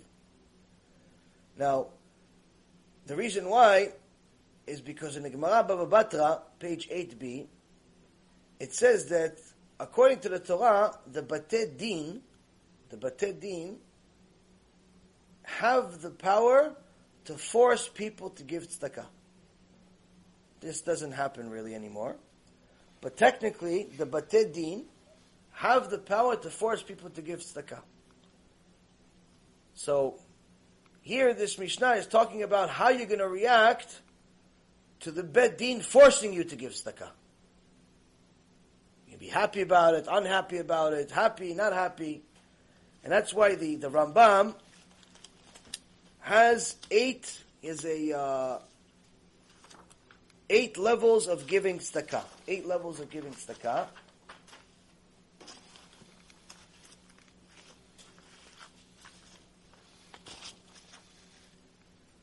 He says the first is levels of these people. So the Rambam writes in uh, Ilchot Matanot Aniyim, chapter 10, Halacha 7 to 14, talks about different things. We'll go into it briefly. These just these eight. I'm not going to go into all the details just to save time.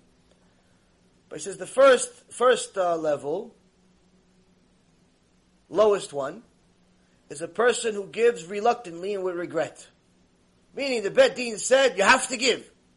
There's poor people, there's avrichim, there's this, that you have to give. I don't want to, have to. Or we're going to put you on cherem. Can't count you on minyan. If you do shchita, it's pasul. Can't eat it anymore. Put you on cherem.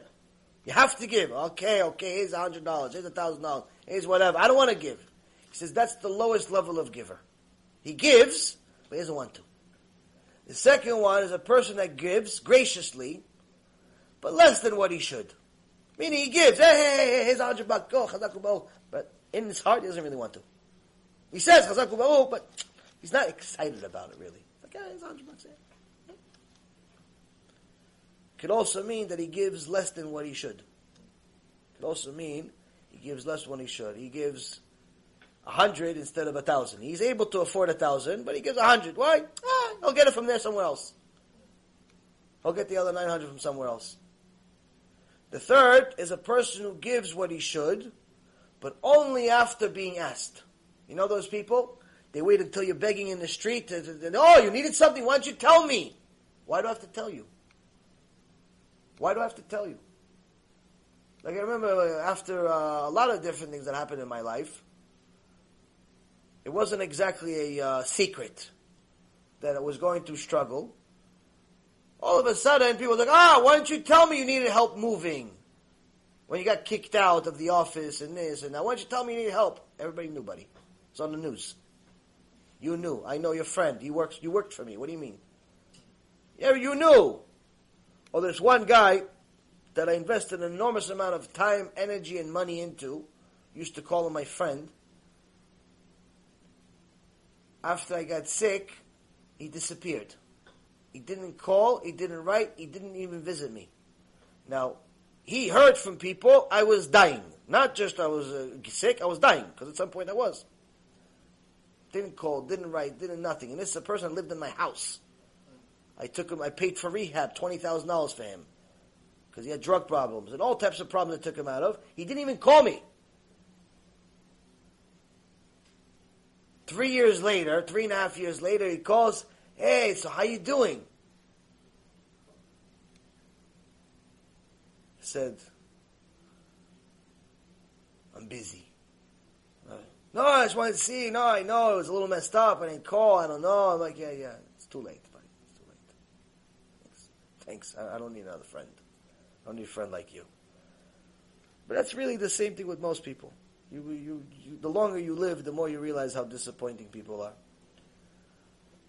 So the person who gives, but only after being asked, that's not such a great place. You shouldn't get to that point. You should be, you were given a brain. You were given eyes. You were given ears. Not just to listen to Lashon Hara. Not just to say Lashon Hara. But also to pay attention. Ah, you know what? Look, his kids have a hole in their shirt. if I see the kid with the hole in the shirt again, that means that it's because they don't have money.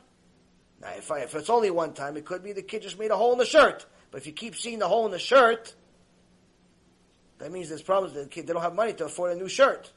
Go buy him a new shirt. You don't have to wait. Oh, you need something. Don't ask him if he needs something. You obviously see on his kid he needs something. If you see, if the guy tells you, "I just lost my job," you don't have to. Uh, oh, how much does he have saved up? oh, he worked for Northrop Grumman. I think he was making probably sixty thousand. Yeah, so he probably has five months left uh, savings. Don't do accounting for other people. You found out your friend. You call somebody your friend, your brother, lost the job. Come out to him. Hey, buddy, here's a thousand bucks till you get back on your feet. No, no, I don't need. Just take it until you know. Don't worry about it. Just take it. You have it. That's what Hashem gave you the money for. That's why. What do you think? He gave you the money for so you can buy a new car? That's the point. That's also why he made you friends with this person to give you an opportunity to do such a mitzvah. But if you're if you're the type of person that's waiting for people to tell you, until they're homeless in the streets. You know, not only you're missing out on most of the mitzvot because people are embarrassed to tell the, to, to other people that they're suffering, they're struggling, and so on.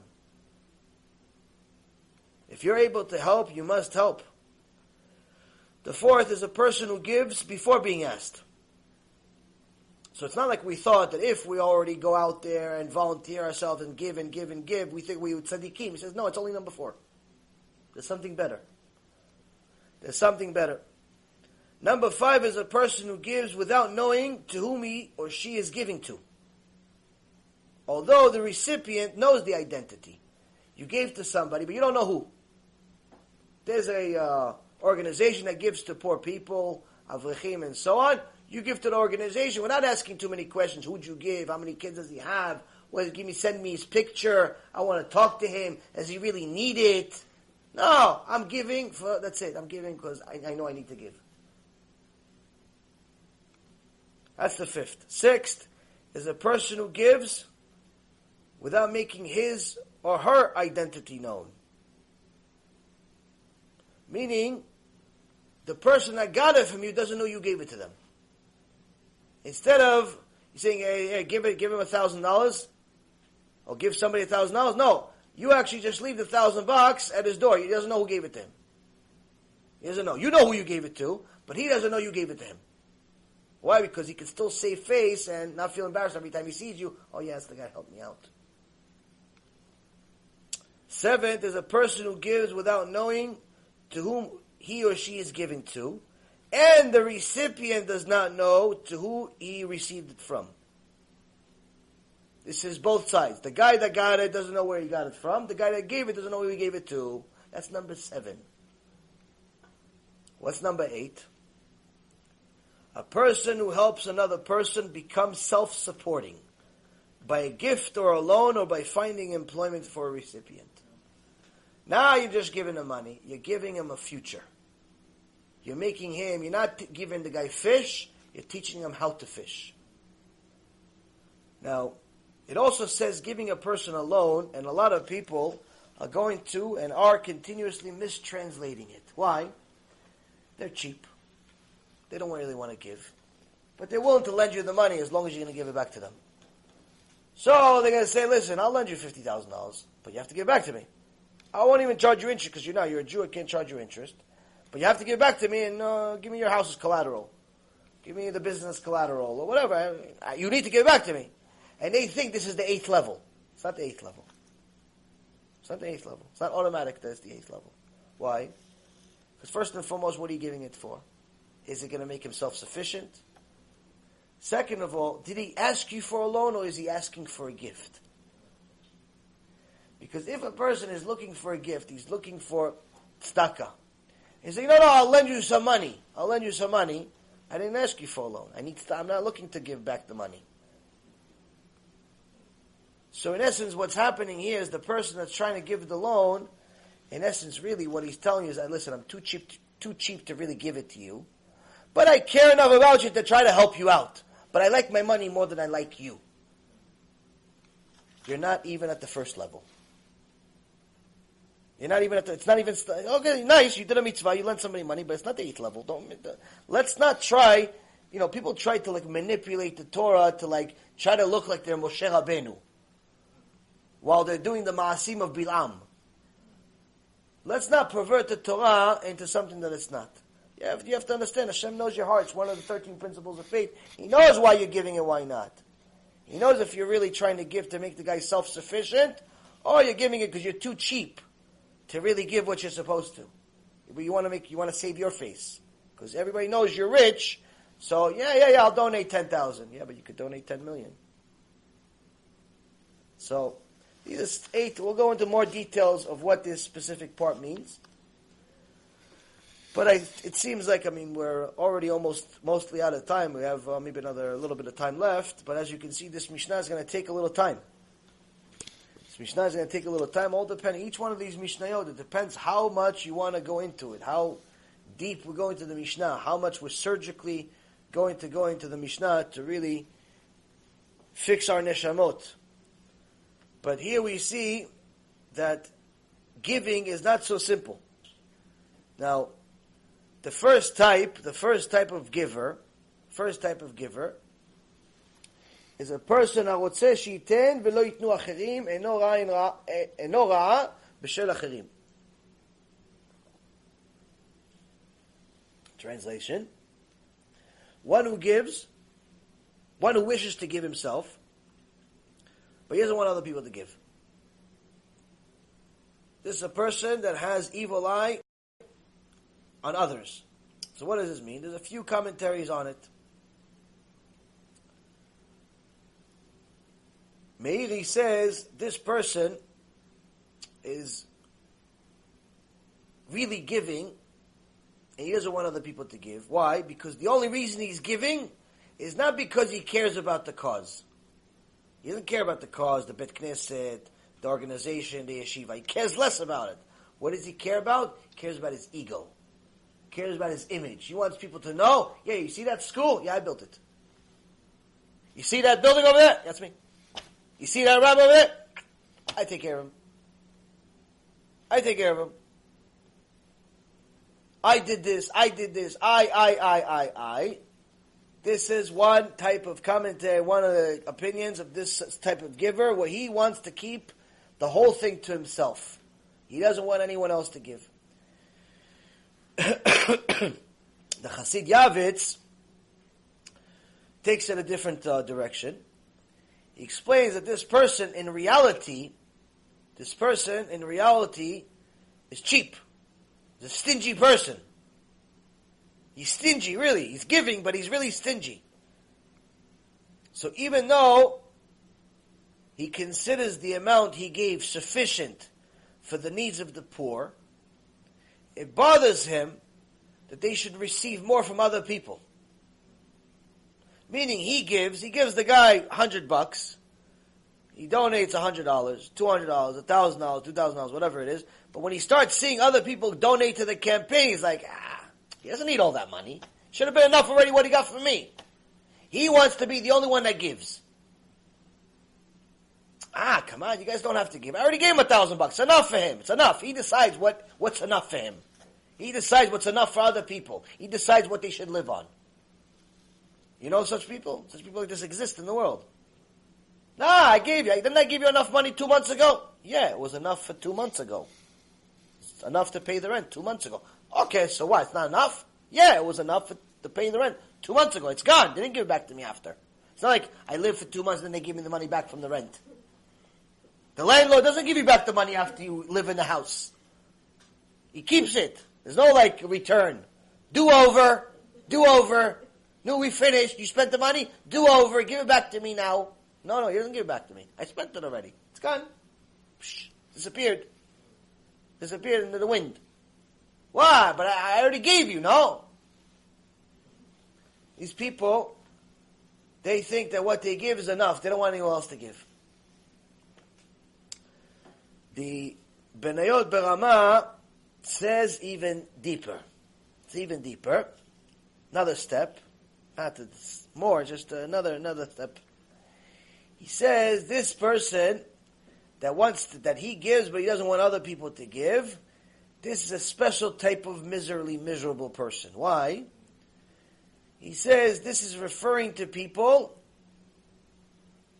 that are wealthy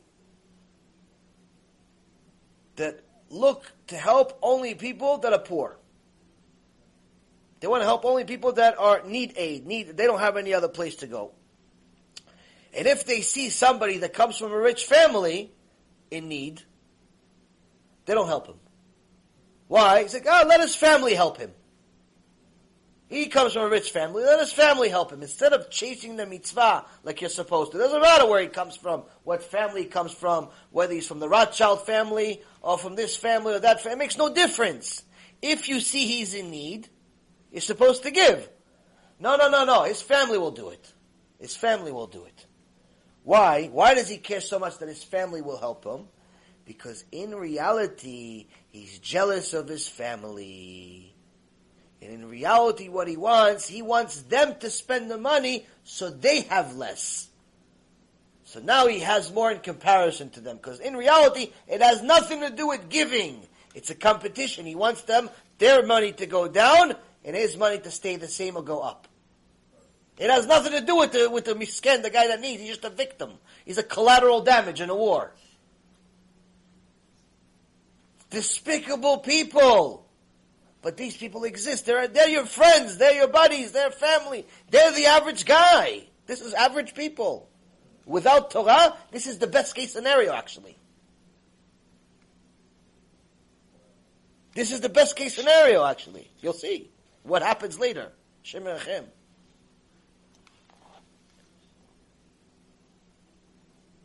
Because this is human nature. Human nature without Torah is evil.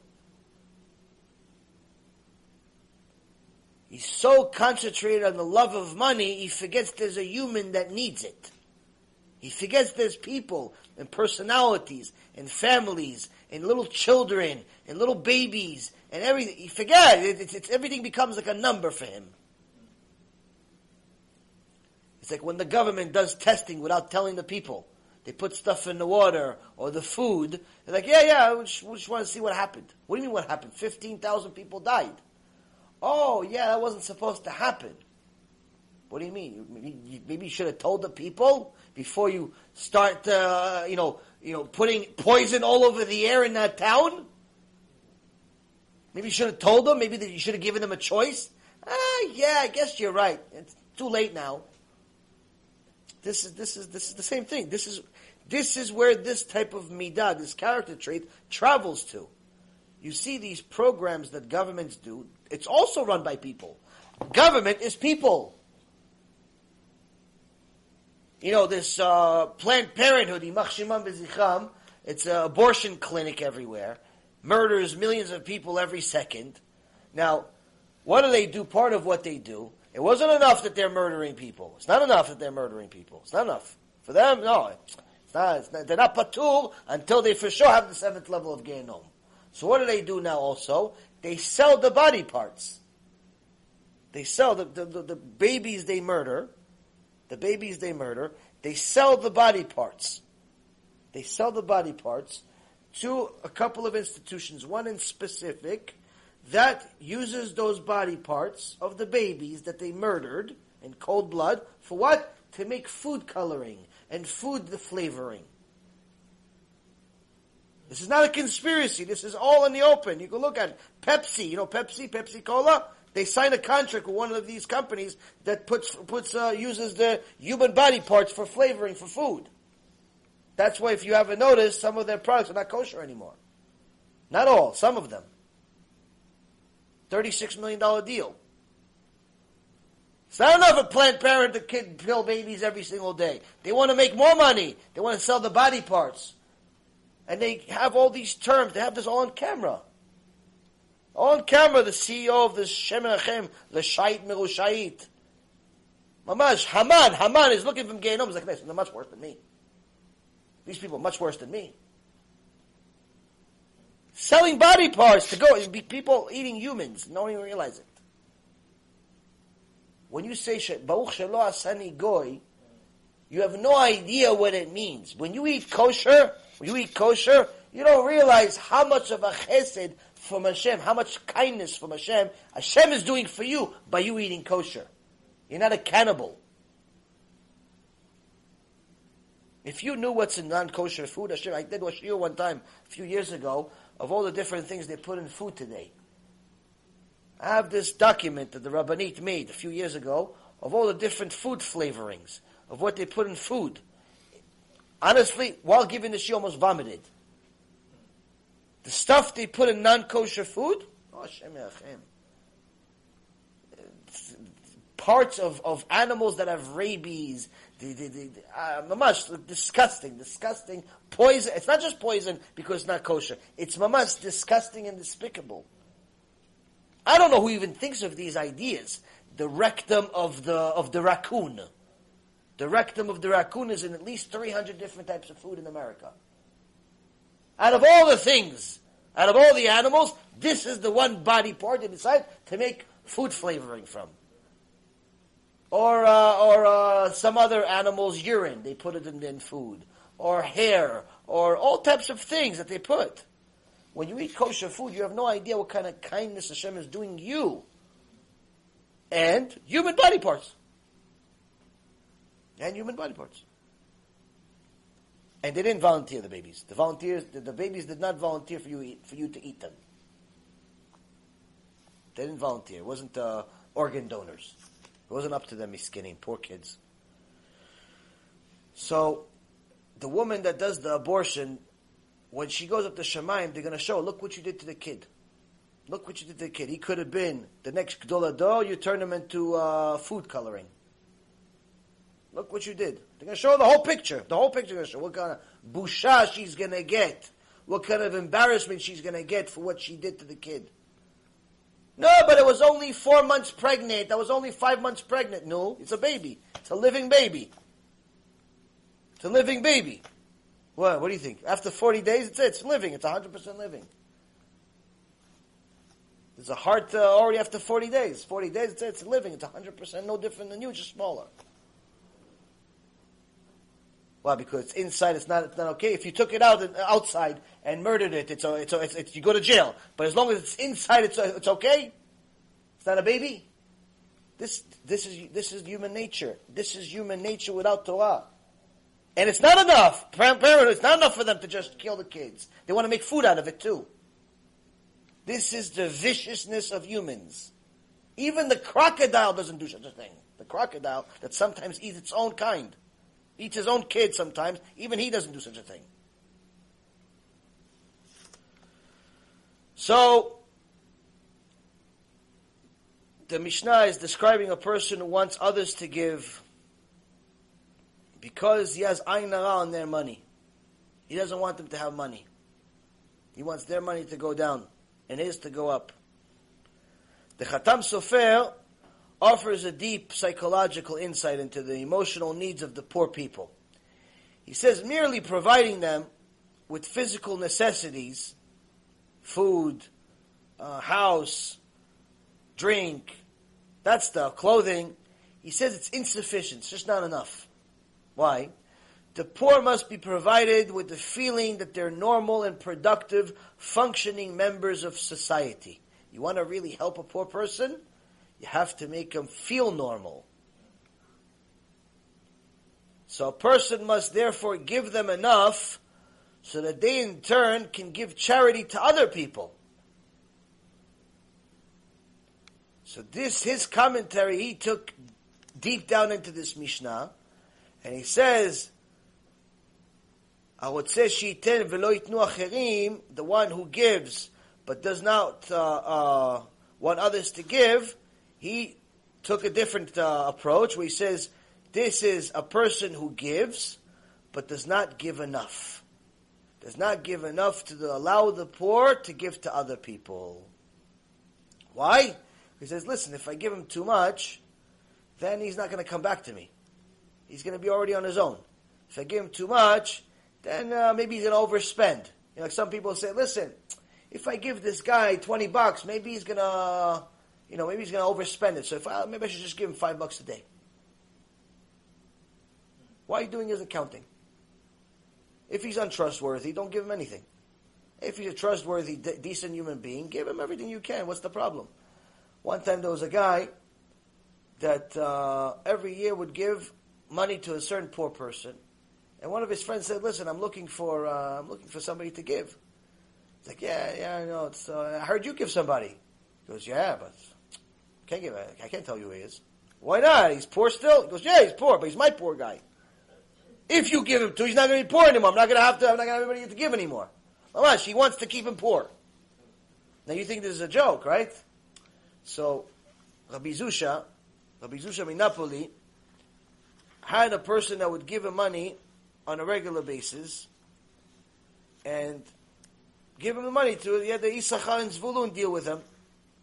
He gave him money every month and so on.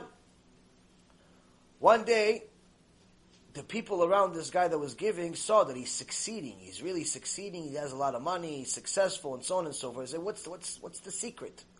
No, no, I don't want to tell you. No, what's the secret? What's the secret? I give, I give, I give my maser, my this, my that. To who? I, we all give. To who? Who are you giving it to? Oh, I, I give it to Rabbi Zusha. It's like, oh, you give it to Rabbi Zusha? Really? Psh, wow. You know, it's good you give to Rabbi Zusha. It's good. It's Talmid Chacham, no question that. But if, imagine, if Hashem blessed you so much for giving to Rabbi Zusha, imagine how much he would bless you if you gave it to his rabbi, the Magid Mezrich. He said, you know what, you're right. You're right. He stopped giving to Rabbi Zusha, and he started giving to his rabbi. And as he saw, tu, tu, tu, tu, tu, fast forward a little while forward, he lost all of his money. All the success that he had, gone. All of the success he had, gone. Bye bye. See you. He comes to Rabbi Zusha, he says, Oh, for the Rav, I know Hashem is telling me I did something wrong. When I was giving to you, I had success. I gave it to your rabbi. I'm sorry. I don't know what I did. I don't know what I was thinking. But, but again, why did Hashem take everything? Rabbi Zusha said, when you were giving to me, you weren't really asking, is Rabbi Zusha the biggest tzaddik in the world? You gave it innocently. You said that, oh, I'm doing something good. I'm learning Torah. I'll give it to him. So in Shamayim, when your mitzvah arrived in Shamayim, they dissected it, they analyzed it, they looked at it. They well, hold on a second. Before we look, before we let the computer pop out the result, hold on a second.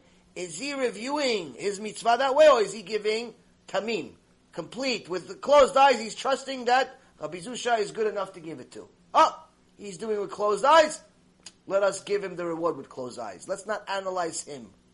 If he does, we'll give him the reward as if he's complete and he's deserving of the reward. Then when you asked later on, is Rabbi Zusha the biggest tzaddik? He's like, nah, you know what? Maybe the Magid is better. Maybe, maybe his rabbi is better.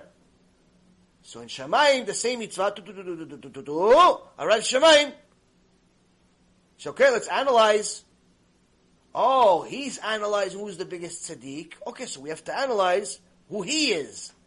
And once they analyze you in Shamayim, they said, oh, wait a minute.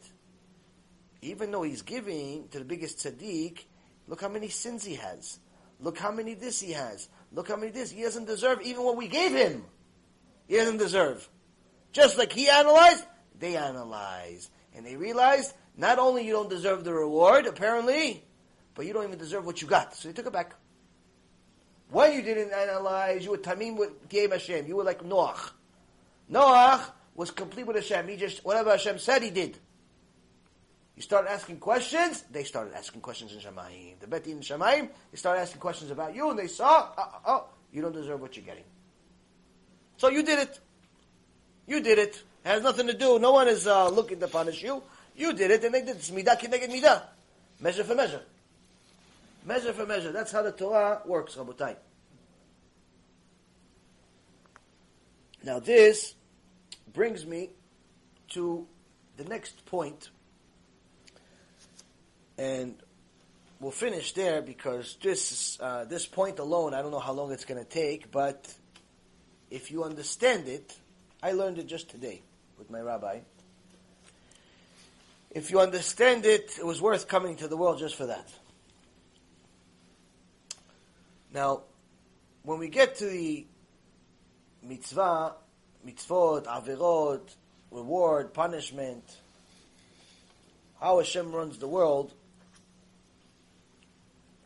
most people can understand, superficially at least, that there's reward and punishment in the world. That if you give and you're generous, then Hashem will be generous with you. If you forgive, then Hashem will forgive you. If you are gentle, Hashem will be gentle with you. If you're happy, Hashem will be show you happiness also. If you're kind, and so on. Midah keneged midah.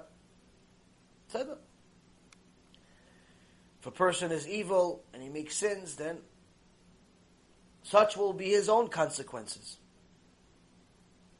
Now, this is something that we all have in the back of our mind. Hopefully, BeEzrat Hashem, with enough shiurim and enough Torah, it becomes in front of our minds. But still, people ask the same question over and over and over again of how do I apply this all to my day to day life? Like, okay, Olam Haba, Gan Eden, Gehinom. It's all great. I want to go to Gan Eden, and I don't want to go to Gehinom. Everything is good. Yes, I want to avoid it. I want to. Fine. What about here and now? What about the suffering and the anguish here? For the most part, most of a person's life is suffering. That's just a reality. Most of a person's life is suffering. Now, there's obviously levels of suffering, but nonetheless, it's not all roses the whole year. The, the average person works the whole year to hopefully take one vacation. He works 12 months to take a week vacation, two weeks vacation. He works the whole year so he has, uh, you know, food every day that he enjoys for uh, 20 minutes, a half hour. Meaning that you spend 24 hours a day to get enough joy that's going to get you, let's say, out of 24 hours, if you're happy out of the 24 hours. You're enjoying the money. An hour? Wow. Wow. Meaning that most of life is tough, it's difficult, and there's different levels of suffering. Now, sometimes a person does good things. Sometimes you find such people, such good people. They do good things. And it's the common question of how come bad things happen to good people? Moshe Rabbeinu asked the same question. Tzaddik viralo. How could it be? Person is a good person. Bad things happen. He was generous, but he lost all of his money. He was honest, but uh, his wife cheated on him. He was this, but something this happened. He was this, and something he got sick. And then, how come? Like, what happened? So, people ask these questions. People ask these questions all the time. The Ramban, Allah Shalom, Nachmanides, he had his top student got sick, very sick, deathly sick, and he knew he was going to die. And the Ramban, who knew the secrets of what happens in Shamayim, all types of Kabbalah and so on, he told him, listen, I can give you these several different names of and things to say when you get up to Shamayim, and it'll open all of the gates of Gan Eden for you. These special names, special things to say when you get up there in Shamayim, you say them, they're going to open all the Gan Eden gates for you. But I'll give it to you for a price. What's the price? I want you to get me answers of what's happening in Shamayim about these few questions. And he gave him a few questions, because, because, because right now there's a lot of din on Shamayim. There's, it seems like there's, a, there's midat hadin, there's harsh punishments on Am Yisrael right now. Am Yisrael is suffering, and I want to know why. I want to know what's happening. What happened It's causing this suffering? So I'm going to give you these uh, this these questions, and I need you to come back once after you die. Come back to me and tell me what do they say about this in Shamayim? Because I've been looking, I can't find. Okay, and that happened. He gave him the note. They buried him with the note after he died. And as it would happen, after a little over a week after he died, he comes back to the Ramban in a dream. He says, Hi, Kvod thank you very much. The, all the things that you told me, they worked perfect. Mamash, I used the, uh, the psukim, the things that you said, and all the gates were open to me, and I came in, I'm so happy, it's amazing, Baruch Hashem, wow. So, okay, no, so, so what happened? What was my deal? What about my, my questions? Because I'm sorry, I'm sorry for the Rav. That's the problem. He says, as soon as I arrived here, there's no questions. Not that, not that you're not allowed to ask questions. The questions don't exist because everything is clear. Everything is clear. There's no more questions of why and who and when. There's no, there's no such thing. Everything is just clear. You understand everything. Everything that ever happened. Why and when and who and what. There's no such thing. These questions you have, they're not questions. They're not questions up here. Such was also the story of one of the other Chachamim.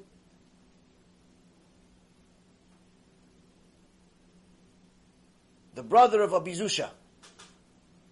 He was trying to collect money to build a big mikveh for the community, and uh, they weren't giving the money. He said, "Listen, whoever is going to donate. I promise you that when I go up to Shamayim, I will vouch for you for Hashem to give you money. Ten times more. And such happened, a bunch of, a few people gave, a bunch of money.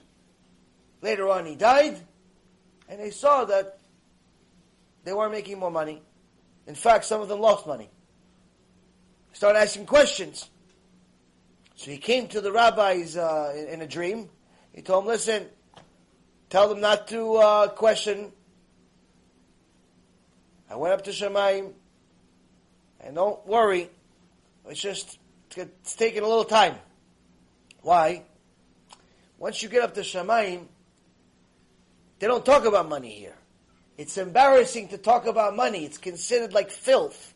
It's considered like waste, like excrement. It's disgusting to talk about it here, so I'm embarrassed to mention even the topic of money next to the Kisei. I'm right next to Kisei Kavod. Avraham, Yitzchak, and Yaakov, Moshe, Aaron, they're all next to me. I'm embarrassed to, to mention money. It's like uh, you're in a meeting with the uh, king of the world. You're going to mention, listen, uh, there's a dog poop uh, outside your house. There's something wrong with you. It's embarrassing. There's no questions in Shamayim. There's no questions. But here we have questions. So there were some chachamim that literally understood some of the things that were happening in Shamayim the Shlah Kadosh, the Shlah Kadosh from about 400 years ago, he, Shla stands for the acronym for the book, the famous book, or now the, with commentary on it, it's five books in Hebrew, and I think it's three in English. Stands for Shnei Luchot HaBrit, the two tablets of the Ten Commandments and it's a book that's full of musar and messages and different things that are just extraordinary. And mamash, everyone understood that this is a kodesh kodeshim, a person that understands what's happening in Shamayim. It's not just understanding to do mitzvot, understanding some commentary on Torah. Mamash understands what's happening in Shamayim how Hashem runs the world, if you will. In his section on Masechet Yoma, Perek Derech Chaim, Tochachat Musar, he gives something extraordinary. He says, Matzati Katuv, I found it written, meaning by the sages, that there are seven I'll just read in English just to save time. There are seven things that, in essence, postpone reward, postpone blessing. They put it on the side. So if let's say, for example, somebody did a job, you're supposed to get paid. Some payment, most of the payment is in Shamayim, but some payments, according to the Torah, here to allow him to do more mitzvot and so on and so forth. He says there are certain actions that a person does that says delays the payment. He puts it on the side. Hashem says, "Oh, put it on the side. Don't pay him. Don't pay him." Yeah, but he did. Don't pay him. Why? Look what he did. And this is what he says: Shvuat sheker, a single shvuat sheker, one swearing in Hashem's name. That's a lie. Oh, I promise I'm going to donate. And you don't donate. Like this one guy that arranged a lecture for me. Yeah, yeah, I promise I'm going to donate. I go to a lecture. What happened? He didn't donate a dollar. Now I don't care about Hashem. Hashem pays one way or another. Hashem, whatever belongs to me, Hashem will send. He already decided Rosh Hashanah. It doesn't change my life. But here he's in problems. Why? He says, Shvat sheker achat. One time you swore, not every day. One time. One time you said, oh, I promise I'm going to give it back to you tomorrow promise I'm going to give it back tomorrow. I promise I'm going to come. I promise I'm going to come to the shiur. Promise, I promise I'm going to come to the shiur. I promise I'm going to donate. What do you need? Yeah, yeah, I got you. I got you. Tell me. One time you lie on a shvuah, doche mea zchuyot. It puts, it procrastinates the payment for 100, 100 blessings. 100 things that Hashem wants to give you in Shamayim, eh, a hundred for one lie. חילול השם אחד דוחה מאה תפילות. One time you desecrated Hashem's name. One time. One time you were caught cheating on something and, uh, and, and they caught you, oh, look at this Jew, look what he's doing. Chilul Hashem. One time. Not every day Chilul Hashem. One time. Puts on the side 100 of your prayers. You're praying for a cure. You're praying for parnasah. You're praying for, for zivug. You're praying for a baby. You pray, pray so much. You're crying. I'm not talking about prayer where you have no kavanah. I'm talking about the best of your prayers, the ones that you're crying like uh, like somebody just uh, the Holocaust just happened, like those types of prayers. One hundred of those eh, on the side, nothing. Do not answer him. Don't answer him. Why? Chilul Hashem. One Chilul Hashem. One. One Chilul Hashem. Forget about it if, you're, if you do it daily. Each one, 100 of these prayers just went to the side. It's not canceled. It's just to the side. It's not paid. You're not going to get paid. Do not pass go. ביזוי. ביזוי אחד של תורה דוחה מאה שמחות. one time you disrespect the Torah. Like this guy that one time wasn't, it was in the Bekneset, we were doing a shiur, and uh, there wasn't that many people. It's not my fault. What can I do? I don't have enough zchiyot and shamayim. So sometimes not many people come to my shiurim. So the guy wanted to make me feel good about it. So what did he do? He laughed in my face. He's like, ah, well, look, nobody came for you. What, you have the whole camera and everything? And only like five people here, six people here? Ha! That's like make fun of my face. Like it's not like it's not, I'm not feeling bad enough about it myself. You study the whole day, the whole night. You don't work. You're off Wall Street. You're struggling with everything in the world. Baruch Hashem, enough kaparat as it is. No, it's not enough. He wants to. Nice. Give it to me. Make feel good right before the shiur, not after the shiur.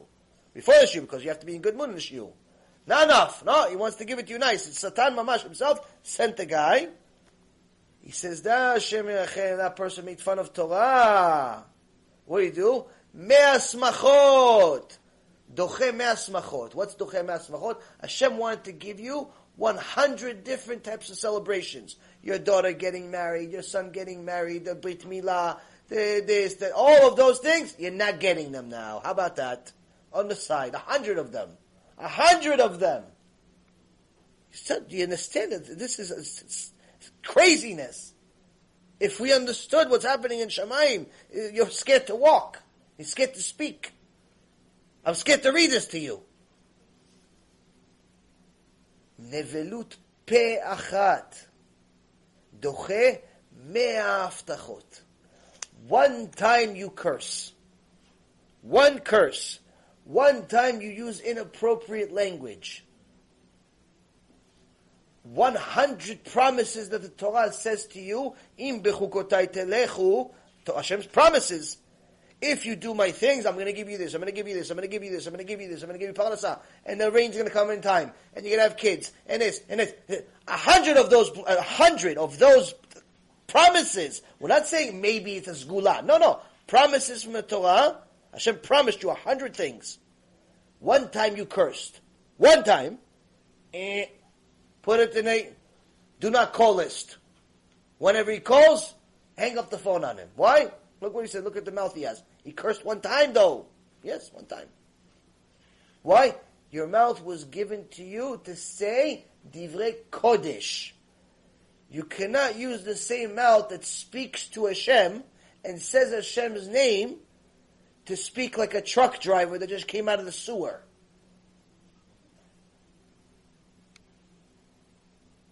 This is very difficult.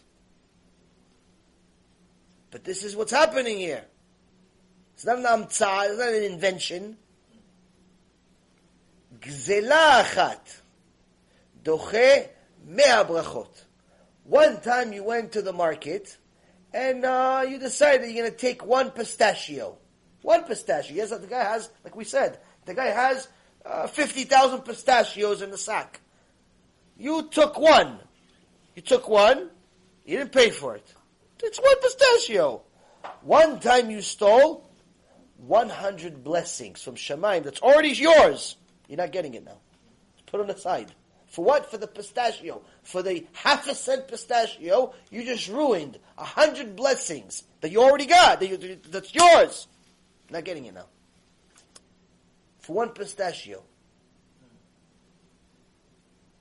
Machloket achat. Doche mea parnasot. One time he decided to get into a debate for no reason. There's really no reason. It's ego. It's not like you're fighting for the Torah, for the kavod of Torah. You just want to be right. Has nothing to do with the Torah. Nah, you don't know what you're talking about. So, so, so tell me the right. I don't know, but it's not you. You don't know what you're talking about. I, I don't believe what you're saying. I don't believe what you're saying. Nah, it's, it's not for me. Nah, you're making it up. How do you know I'm making it up? You have a, you have a proof that I'm making it up? Is what I'm saying wrong? No, no, it just, it, it just can't be. It can't be. And you start telling people, no, no, don't believe him. Don't, don't. Like this one guy wrote on the uh, commentary one of the commentary. Oh, listening to me, listening to this guy at the beginning of Shul. He wanted to make sure that it's right in the beginning of Shul. Ah, listening to this guy is a waste of time. Like he has nothing to do with his life. He has to go on my on my on my uh, thing and on uh, Facebook Live tell people, ah, listening to this guy is a waste of time. Now, if one person, if one person didn't study Torah because of him now, he saw, oh, listening to this guy is a waste of time. One person listened to him. This, what happened here, is not the only thing. Because it says in the Torah, anyone that gets in the way of Torah is cursed with Arur. Arur is the worst curse in the entire Torah. You got in the way of Torah. But in addition to that, if that's not enough for you, he says, Doche mea parnasot. A hundred different ways of Allah Hashem wanted to give you parnasah, now you're not getting it. Go starve now. Oh, you're surprised you didn't have money to pay the rent this month? Oh, you should watch your mouth then. Oh, you're starving? Are you hungry? You haven't eaten in two days? Oh, okay, you should watch, you watch, you watch, watch, watch. You should use your mouth to, to bless Hashem and say good things instead of saying cause a machloket for no reason. Oh, you want to eat? Ah, yeah. You should have thought about that. You should have thought about that before you uh, said something, such things. לשון הרע. לשון הרע אחת doche mea tshuvot. One time you say lashon hara about someone that's righteous. If he's a rasha, there's no lashon hara. There's no din of lashon hara against someone that's a rasha. If the guy's a mechalel Shabbat, there's no lashon hara din against him. If the guy's a kofar, there's no lashon hara. You can say whatever you want against him. He's a rasha. I'm talking about someone that's righteous, someone that's known to be a kosher person. You say lashon hara about him. Let's say you did tshuva on a hundred different things. You fixed your eyes, you fixed your nose, you fixed your mouth, you fixed your everything. A hundred tshuva, a hundred things you fixed. Now, cancelled. Put on a side. Do not enter. Do not pass go. Put him in jail. Why? One lashon hara. One. One lashon hara. We're not saying a hundred. We're not saying this is a person that sins nonstop. We're not saying this is one of the people that has a website against me, or against Rabbi Mizrahi, or against anyone else that's actually doing real kiruv in the world. Takes our videos and manipulates them. Makes videos against us, like this Chabadnik made a, a one hour video against me this week. One hour, if you guys didn't see it. One hour video, all he does is insult me. Baruch Hashem. Baruch Hashem, he just gave me all the mitzvot, the few that he has in his life. I got all of them, Baruch Hashem. So I started the week good. But one hour video, all he does is insult me. I'm Sephardic, and I don't know what I'm talking about, and I'm this, and I'm that, and I don't know Chabad, and the Rebbe's Mashiach, and you need the Rebbe in order to get to God. Mamash, idolatry 100%. Idolatry 100%. I was thinking about maybe I should publicize this to show people what the real crazy people that I'm talking about, what they really are, because he, Mamash, buries himself with his own comments. But I said, you know what? It's already enough Chilul Hashem, what he's doing already for me to publicize this imbecile, maybe somebody else is going to get crazy from what he says or something. I don't know. It's like, I didn't publicize it, but an hour video, mamash, the guy took an hour of his life, he did not stop insulting me for a second. Solid. Solid one hour. If I was there, he'd probably beat me up. Mamash. That's not the first video. You know how many videos have been made about me? I'm already, it's like Hollywood against me. Got the guy from Arizona, got this guy, got Baruch Hashem, a list. It's a growing list. These people, I don't even know if they can do tshuva. Honestly, I don't know if, they, if such a person can do tshuva. I don't know. I don't know. I, I, I, I, I'm not saying they can't. I don't know if they can. Because if Menashe did tshuva, I'm sure may, most likely they can. I just don't know how do you do tshuva for such chilul Hashem. How? Like it's it's like I mean you have to mamash like make opposite, opposite website or something. I don't really know. I don't know if it's possible because even if you do mitzvah, it doesn't cancel out the avira. You still have to pay for it. It's not like one cancels out the other. You'll get paid for the mitzvah. You'll get punished for the avira. So I don't know. All I know is over here, Rabotai Karim, one lashon hara, not a website, not a movie for an hour, not a clip not a uh, comment that's going to influence 500 people. No, one lashon hara to one person. You said to your friend, "Oh, do do do do." The the hundred things that you worked your blood, sweat, and tears to do tshuva on are now put on the side. This is scary. But this is how Hashem runs the world. This is not a pun. These are no. So you know, there's a special note here. This is not punishment. What I just told you for the last few minutes, these are not punishments. This is not punishment. I didn't tell you punishments. This is just a reality of the outcome of our actions. This is not a punishment. These are not punishments. Punishment is in a different place. Punishment is different. This is not punishment. This is just an outcome. This is just an outcome of our actions. Somebody jumps off a building, the outcome is he will hit the floor eventually. Gravity. That's an outcome. Cause, effect.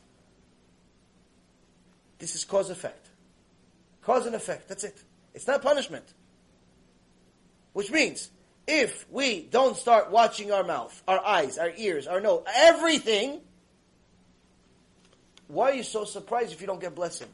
Why are you so surprised that your kids can't pass a test, a single test in school? Why are you so surprised that your wife doesn't even want to look at you? Forget be with you. She doesn't want to look at you. Why are you so surprised that your husband doesn't pay attention to you? Why are you so surprised that your bank account is always empty even though you work the whole month? It's always empty. Never money. There's never any money. The guy works 900 hours a day, never has any money. You ever see such a thing? Unbelievable. So many people tell me, I work, I'm always working, I can't come to the shoe, I'm always working, working. I'm saying, oh, you should be a billionaire by now. You work 900 hours a day, you never have time for shiur Torah. It's unbelievable. How many billions do you have? At least donate to Marcel. No, I'm broke. I don't have any money. What, what do you work for? What do you work? You play sand? You play with the sand outside in a, in a sandbox? What do you work for? You work so many hours, you don't have any money. What kind of job do you have? Will you, you, you volunteer?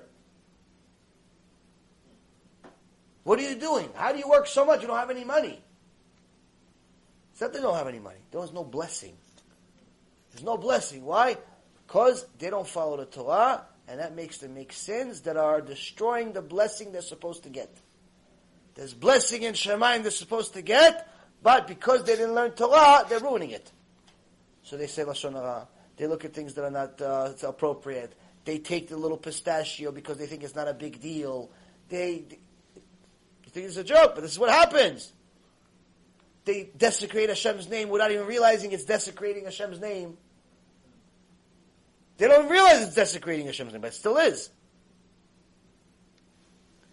And that's why, Rabotai, the Gemara, the Gemara in Masechet Yoma, the Gemara in Masechet Yoma, finalize here, but this is important. I just, I think I have it. The Gemara in Masechet Yoma talks about what is really tshuva. What's this tshuva? This tshuva, what is it? see, maybe I have it? I'm going to read you from the Gemara so you don't think I'm making this up. Because a lot of people think for some reason that I have nothing to do with my life and just make things up. I'm like an author. Says, Rabbi Matya ben Charash, Gemara Masechet Yoma, page 86a. Rabbi Matya ben Charash asked Rabbi, Rabbi Elazar ben Azariah, when Rabbi Elazar was in Rome, have you heard the teaching that there are four distinctions in the process of tshuva that Rabbi, that Rabbi Yishmael would derive? He said to them, no, there's not four, but there's three. And tshuva is necessary with each one of them. He says these are the categories. If one violates a positive mitzvah and does tshuva, he's forgiven even before he moves from his place, meaning immediately. He violates a positive mitzvah, he does tshuva, immediately he's forgiven. The source, Jeremiah 3.22, return, shuv, um, shuvu banim shovavim. Return, you uh, troublesome kids. You, uh, you know, Hashem is calling us little uh, troublemakers, little troublemaker kids. is implying that if once re- once a person repents, he's immediately forgiven. Now, if a person violates a prohibition, meaning this is a negative mitzvah, this is Hashem says, "Don't light fire on Shabbat," and you light fire on Shabbat, and he does tshuva, the tshuva suspends his punishment. He puts his punishment on hold, and Yom Kippur atones for his sin. If he violated Shabbat, but he does tshuva immediately, doesn't waste any time, he does tshuva, but Yom Kippur is going to atone for his sin. As it's stated in Leviticus 16.30, for on this day shall atone shall atonement be made for you to purify you from all of your sins. This actually, the Shabbat example wasn't good because that's din karet. Next one is, but another positive mitzvah. If one commits a transgression that warrants karet, or a sin that's punishable by death, like murder, or violating of Shabbat, and the earthly court and then he repents. He does tshuva. So then repentance and Yom Kippur suspend his punishment. And only suffering in this world will absolve and complete his atonement. As it's stated in Psalm 89:33, then will I visit their transgression with the rod and their iniquity with the strokes. So if somebody is din karet, in order for them, for any violation of Shabbat, Taharat Mishpacha, and things of that nature, Yom Kippur, you made such sins in your life, then there's tshuva, there's Yom Kippur, and there's suffering in this world. Combination of all of them will complete the tshuva of a person for that type of sin. But in the case of one who has caused a chilul Hashem, like signing up to uh, Dancing with the Stars, like this rabbi in Canada, or bringing a Christian missionary, or wanting to bring a Christian missionary to a shul, or all types of other Chilul Hashem types of sins, someone has desecration of Hashem, his repentance, his tshuva, has no power to suspend his punishment. Nor does Yom Kippur have any power to atone for his sin nor does any suffering alone have any power to absolve him. Rather, all of these suspend the punishment, but death alone will absolve him. Meaning tshuva, real tshuva for him, for someone the desecration of Hashem's name, tshuva really will begin when he dies. As it says in Isaiah 22:14, and the Lord of hosts revealed himself to my ears this iniquity shall not be atoned for until you die. That's the source of that, of Chilul Hashem, not being something that a person can fix so simply.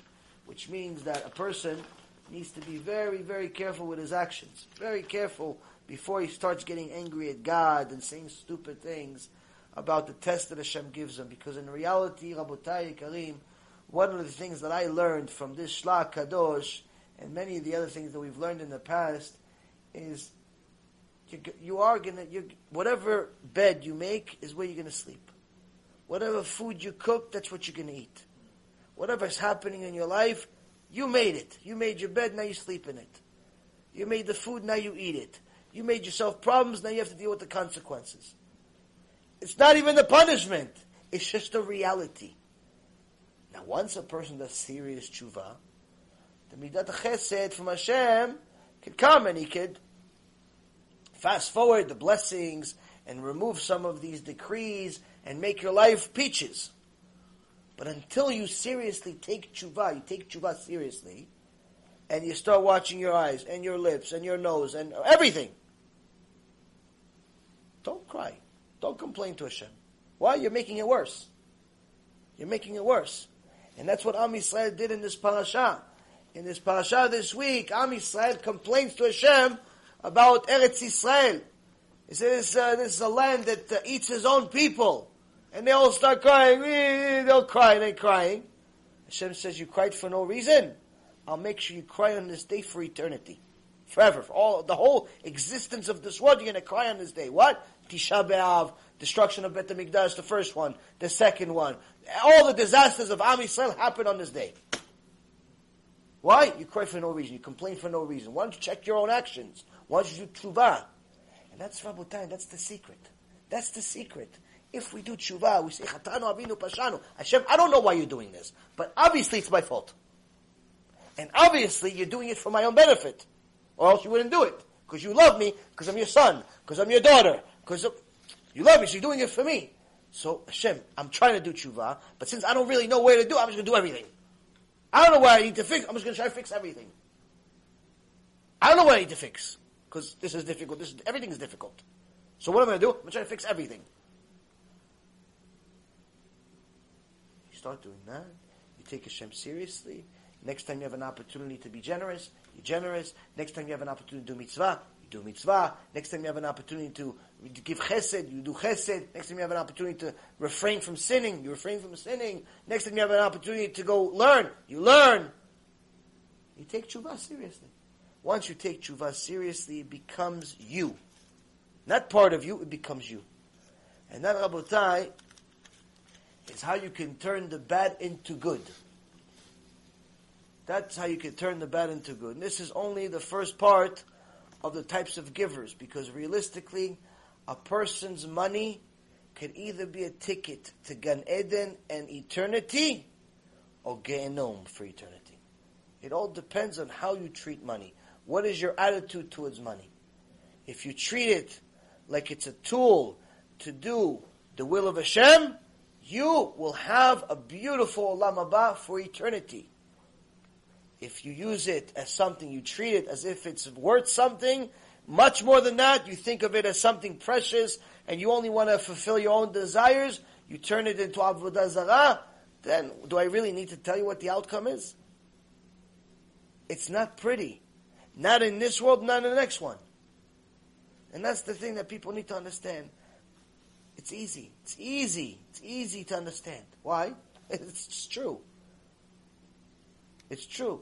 But the only way we could truly reflect on it is by learning this stuff, writing it down, going over it, reflecting, going over it, reflecting, applying. Rinse and repeat, like the dentist say, rinse and repeat. That's it, Rabotai. Any questions? The person who, who does the calculation and is trying to give to that isn't, it, isn't this person in essence going against the Nida of Asharabahu, whose way is to do unto serve kindness? Well, I mean, there is a um, the tzedakah is um, one of the ways that you can prove that the Torah is divine. Actually, believe it or not, and the reason why is because unlike all of the false religions, Christianity, Catholicism, anything relating to the New Testament at all, uh, a book full of evil and lies or the Quran, another book full of evil and lies, or Buddhism, I don't even know if they have a book, but it's complete stupidity. All these 80,000 other religions, you'll see that one thing they do have in common with Judaism is that they love money. And they talk about tzedakah or charity or so on. And they call it tithe, like we call maaser as tithe, you know, in translation to English. But it's not the same thing. It's not the same thing. And the reason why is because in those religions, that tithe doesn't have actual laws other than just give everything you have, and we care less about what happens to you as a result of it. So I have a friend that his father literally gave everything he had to this false religion, and now he's struggling. The, the family is struggling because they thought that something good's going to happen out of giving it for Avodah Zarah, and now obviously nothing good's going to happen out of it, and now they're struggling, and they can't get the money back, and no one cares, and no one's going to help them. So, in Judaism, an average person is not allowed to give everything they have. An average person is allowed to give 20%, 20% of their income. 20% is what they're allowed to give, but a person is obligated to give 10% of their income. That's the Maaser. But the Birkat Yehuda, Birkat Yehuda in Torah Yehuda said that a person can't just rely on these simple numbers. Why? Because the giving in Judaism, the giving according to the Torah, is really based on his wealth. It's ba- it's all proportionate. Because even if he gives 20%, even if he gives 20% of his money, he should not assume that he's giving enough. Why? Because if he's one of these people that's a high income generator, he makes three, four, five hundred thousand dollars, a million dollars, twenty million dollars, big money. Him giving 20% is not enough. Why? He doesn't need $20 million. Even if he gives $4 million, good job.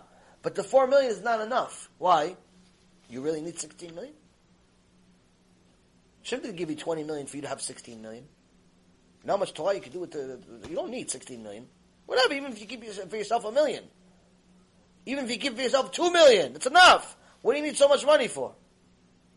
So a person can't assume that just because he's giving even 20%, chomish, where it says somebody gives maaser, gets titasher, someone gives 20%, Hashem guarantees him to become very rich in his lifetime and so on. Even if he gives 20%, if he's really wealthy, it's not enough. So the numbers are per se for the average person. The average person should give at least 10%. If they want to do midat chasidut, they want to do above and beyond, they're allowed to give up to 20%. But that's assuming, that's assuming the standard person, they're making just enough, they make ends meet, maybe a little bit more, uh, you know, they, they make $100,000 a year or something like that. They're fine. But if the guy is a big income generator, this 20% doesn't apply to him. So, it's, it's, that's why it says, Aseh Charav. A person should make themselves a rabbi. Somebody came to uh, Rav Steinman, Rav Shalom, and uh, wanted to show off to the rabbi. Kvod Arav, just wanted to let you know, this year, Baruch Hashem, I gave the Avrechim half my money. Half my money I gave the Avrechim. Oh, yeah, Baruch Hashem, Chazaku Baruch. Yeah, yeah, Kvod Arav. No, you understand. A thousand Avrechim. A thousand Avrechim. Thousand Avrechim, I gave them the money. I fed them for a thousand. It's a lot of money. You know how much money a thousand Avrechim is? He financed for the whole year? It's a lot of money. What did Rav Steinman say to him? He said, Chazaku Baruch. You know what he said to him?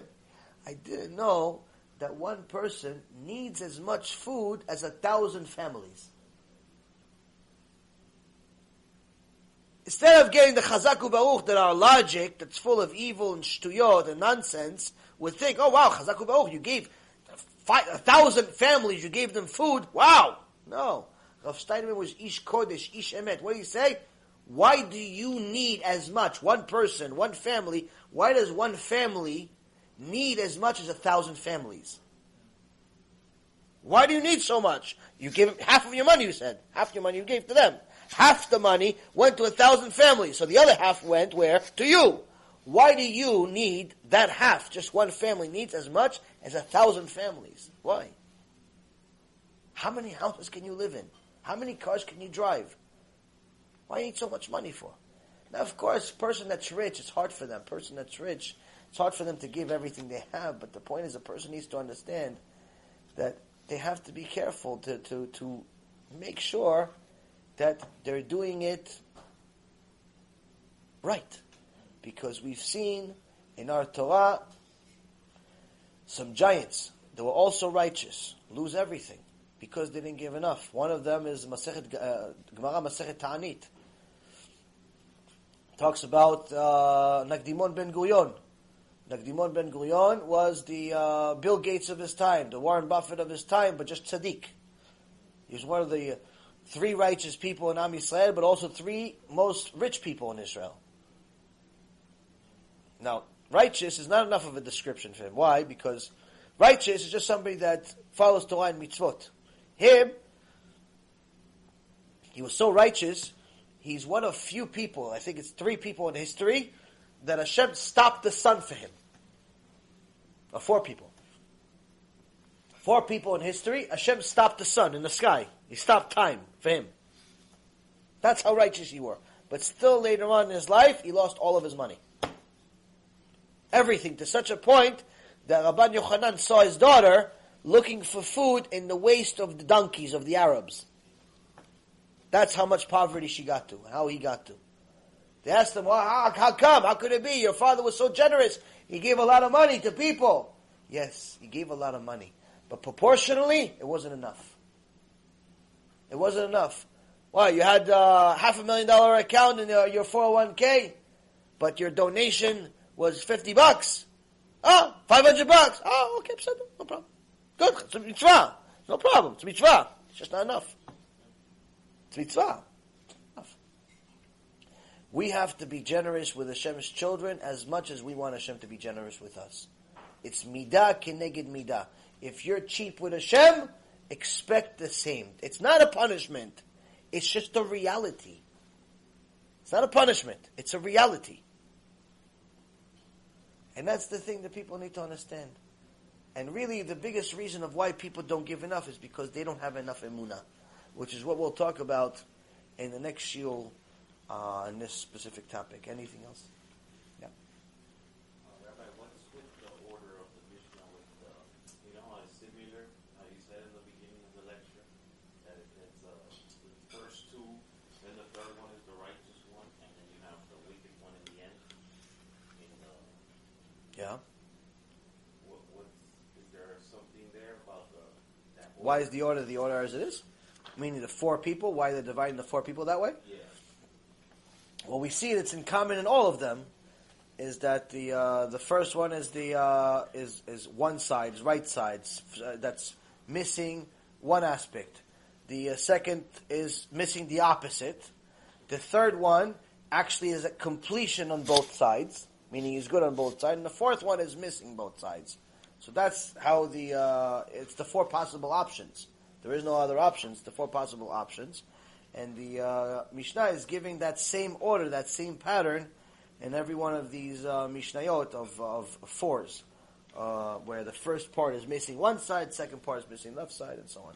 But as far as the uh, why they chose the first one missing the right one, second one being the left one, that I don't know. But I mean, as far as I mean, it seems to me that's the uh, only logical choice, just when you read it. But I'm sure there's other other uh, commentaries on that. Next.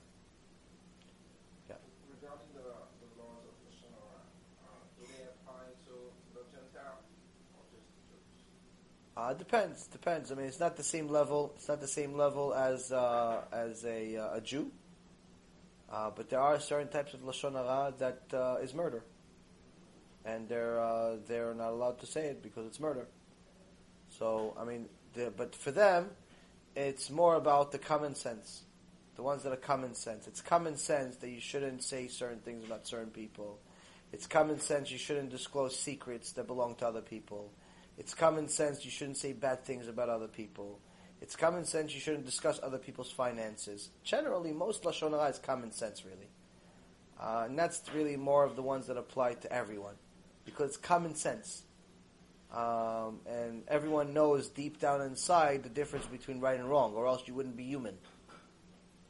You know, if you don't know the difference between right and wrong, you're either mentally uh, disabled, which means you're patur from the mitzvot, you're absolved from all the mitzvot because you're mentally disabled, uh, or um, you're not human. You're like a giraffe or something, and you work off of instinct. And you know, in the, in the zoo, we'll have to visit you, give you some uh, peanuts. Is that what giraffes eat? Peanuts, grass, some peanuts and grass, maybe. Anybody here knows some giraffes? So, uh, if a person is a person, he has common sense and he knows the difference between right and wrong. Of course, the more you learn Torah, the more you realize that even your definition of right and wrong was perverted and wasn't clean and wasn't kosher, but generally you should know the basics. Everybody knows murder is not allowed. Not by speech and not by action. Everybody knows. So, we use common sense. Next. Okay, Beseda, uh, the uh, shiur, uh, like I said, Tuesday, on um, Sunday, uh, we're not going to have it. We'll have to skip that uh, that week. But BeEzrat Hashem, we will be back on uh, Tuesday. Tuesday night, BeEzrat Hashem. Uh, and also uh, Wednesday. Wednesday is in the other location, BeEzrat Hashem. But of course, you'll see it online. We'll be in touch. Baruch Adonai Leolam. Amen ve'amen.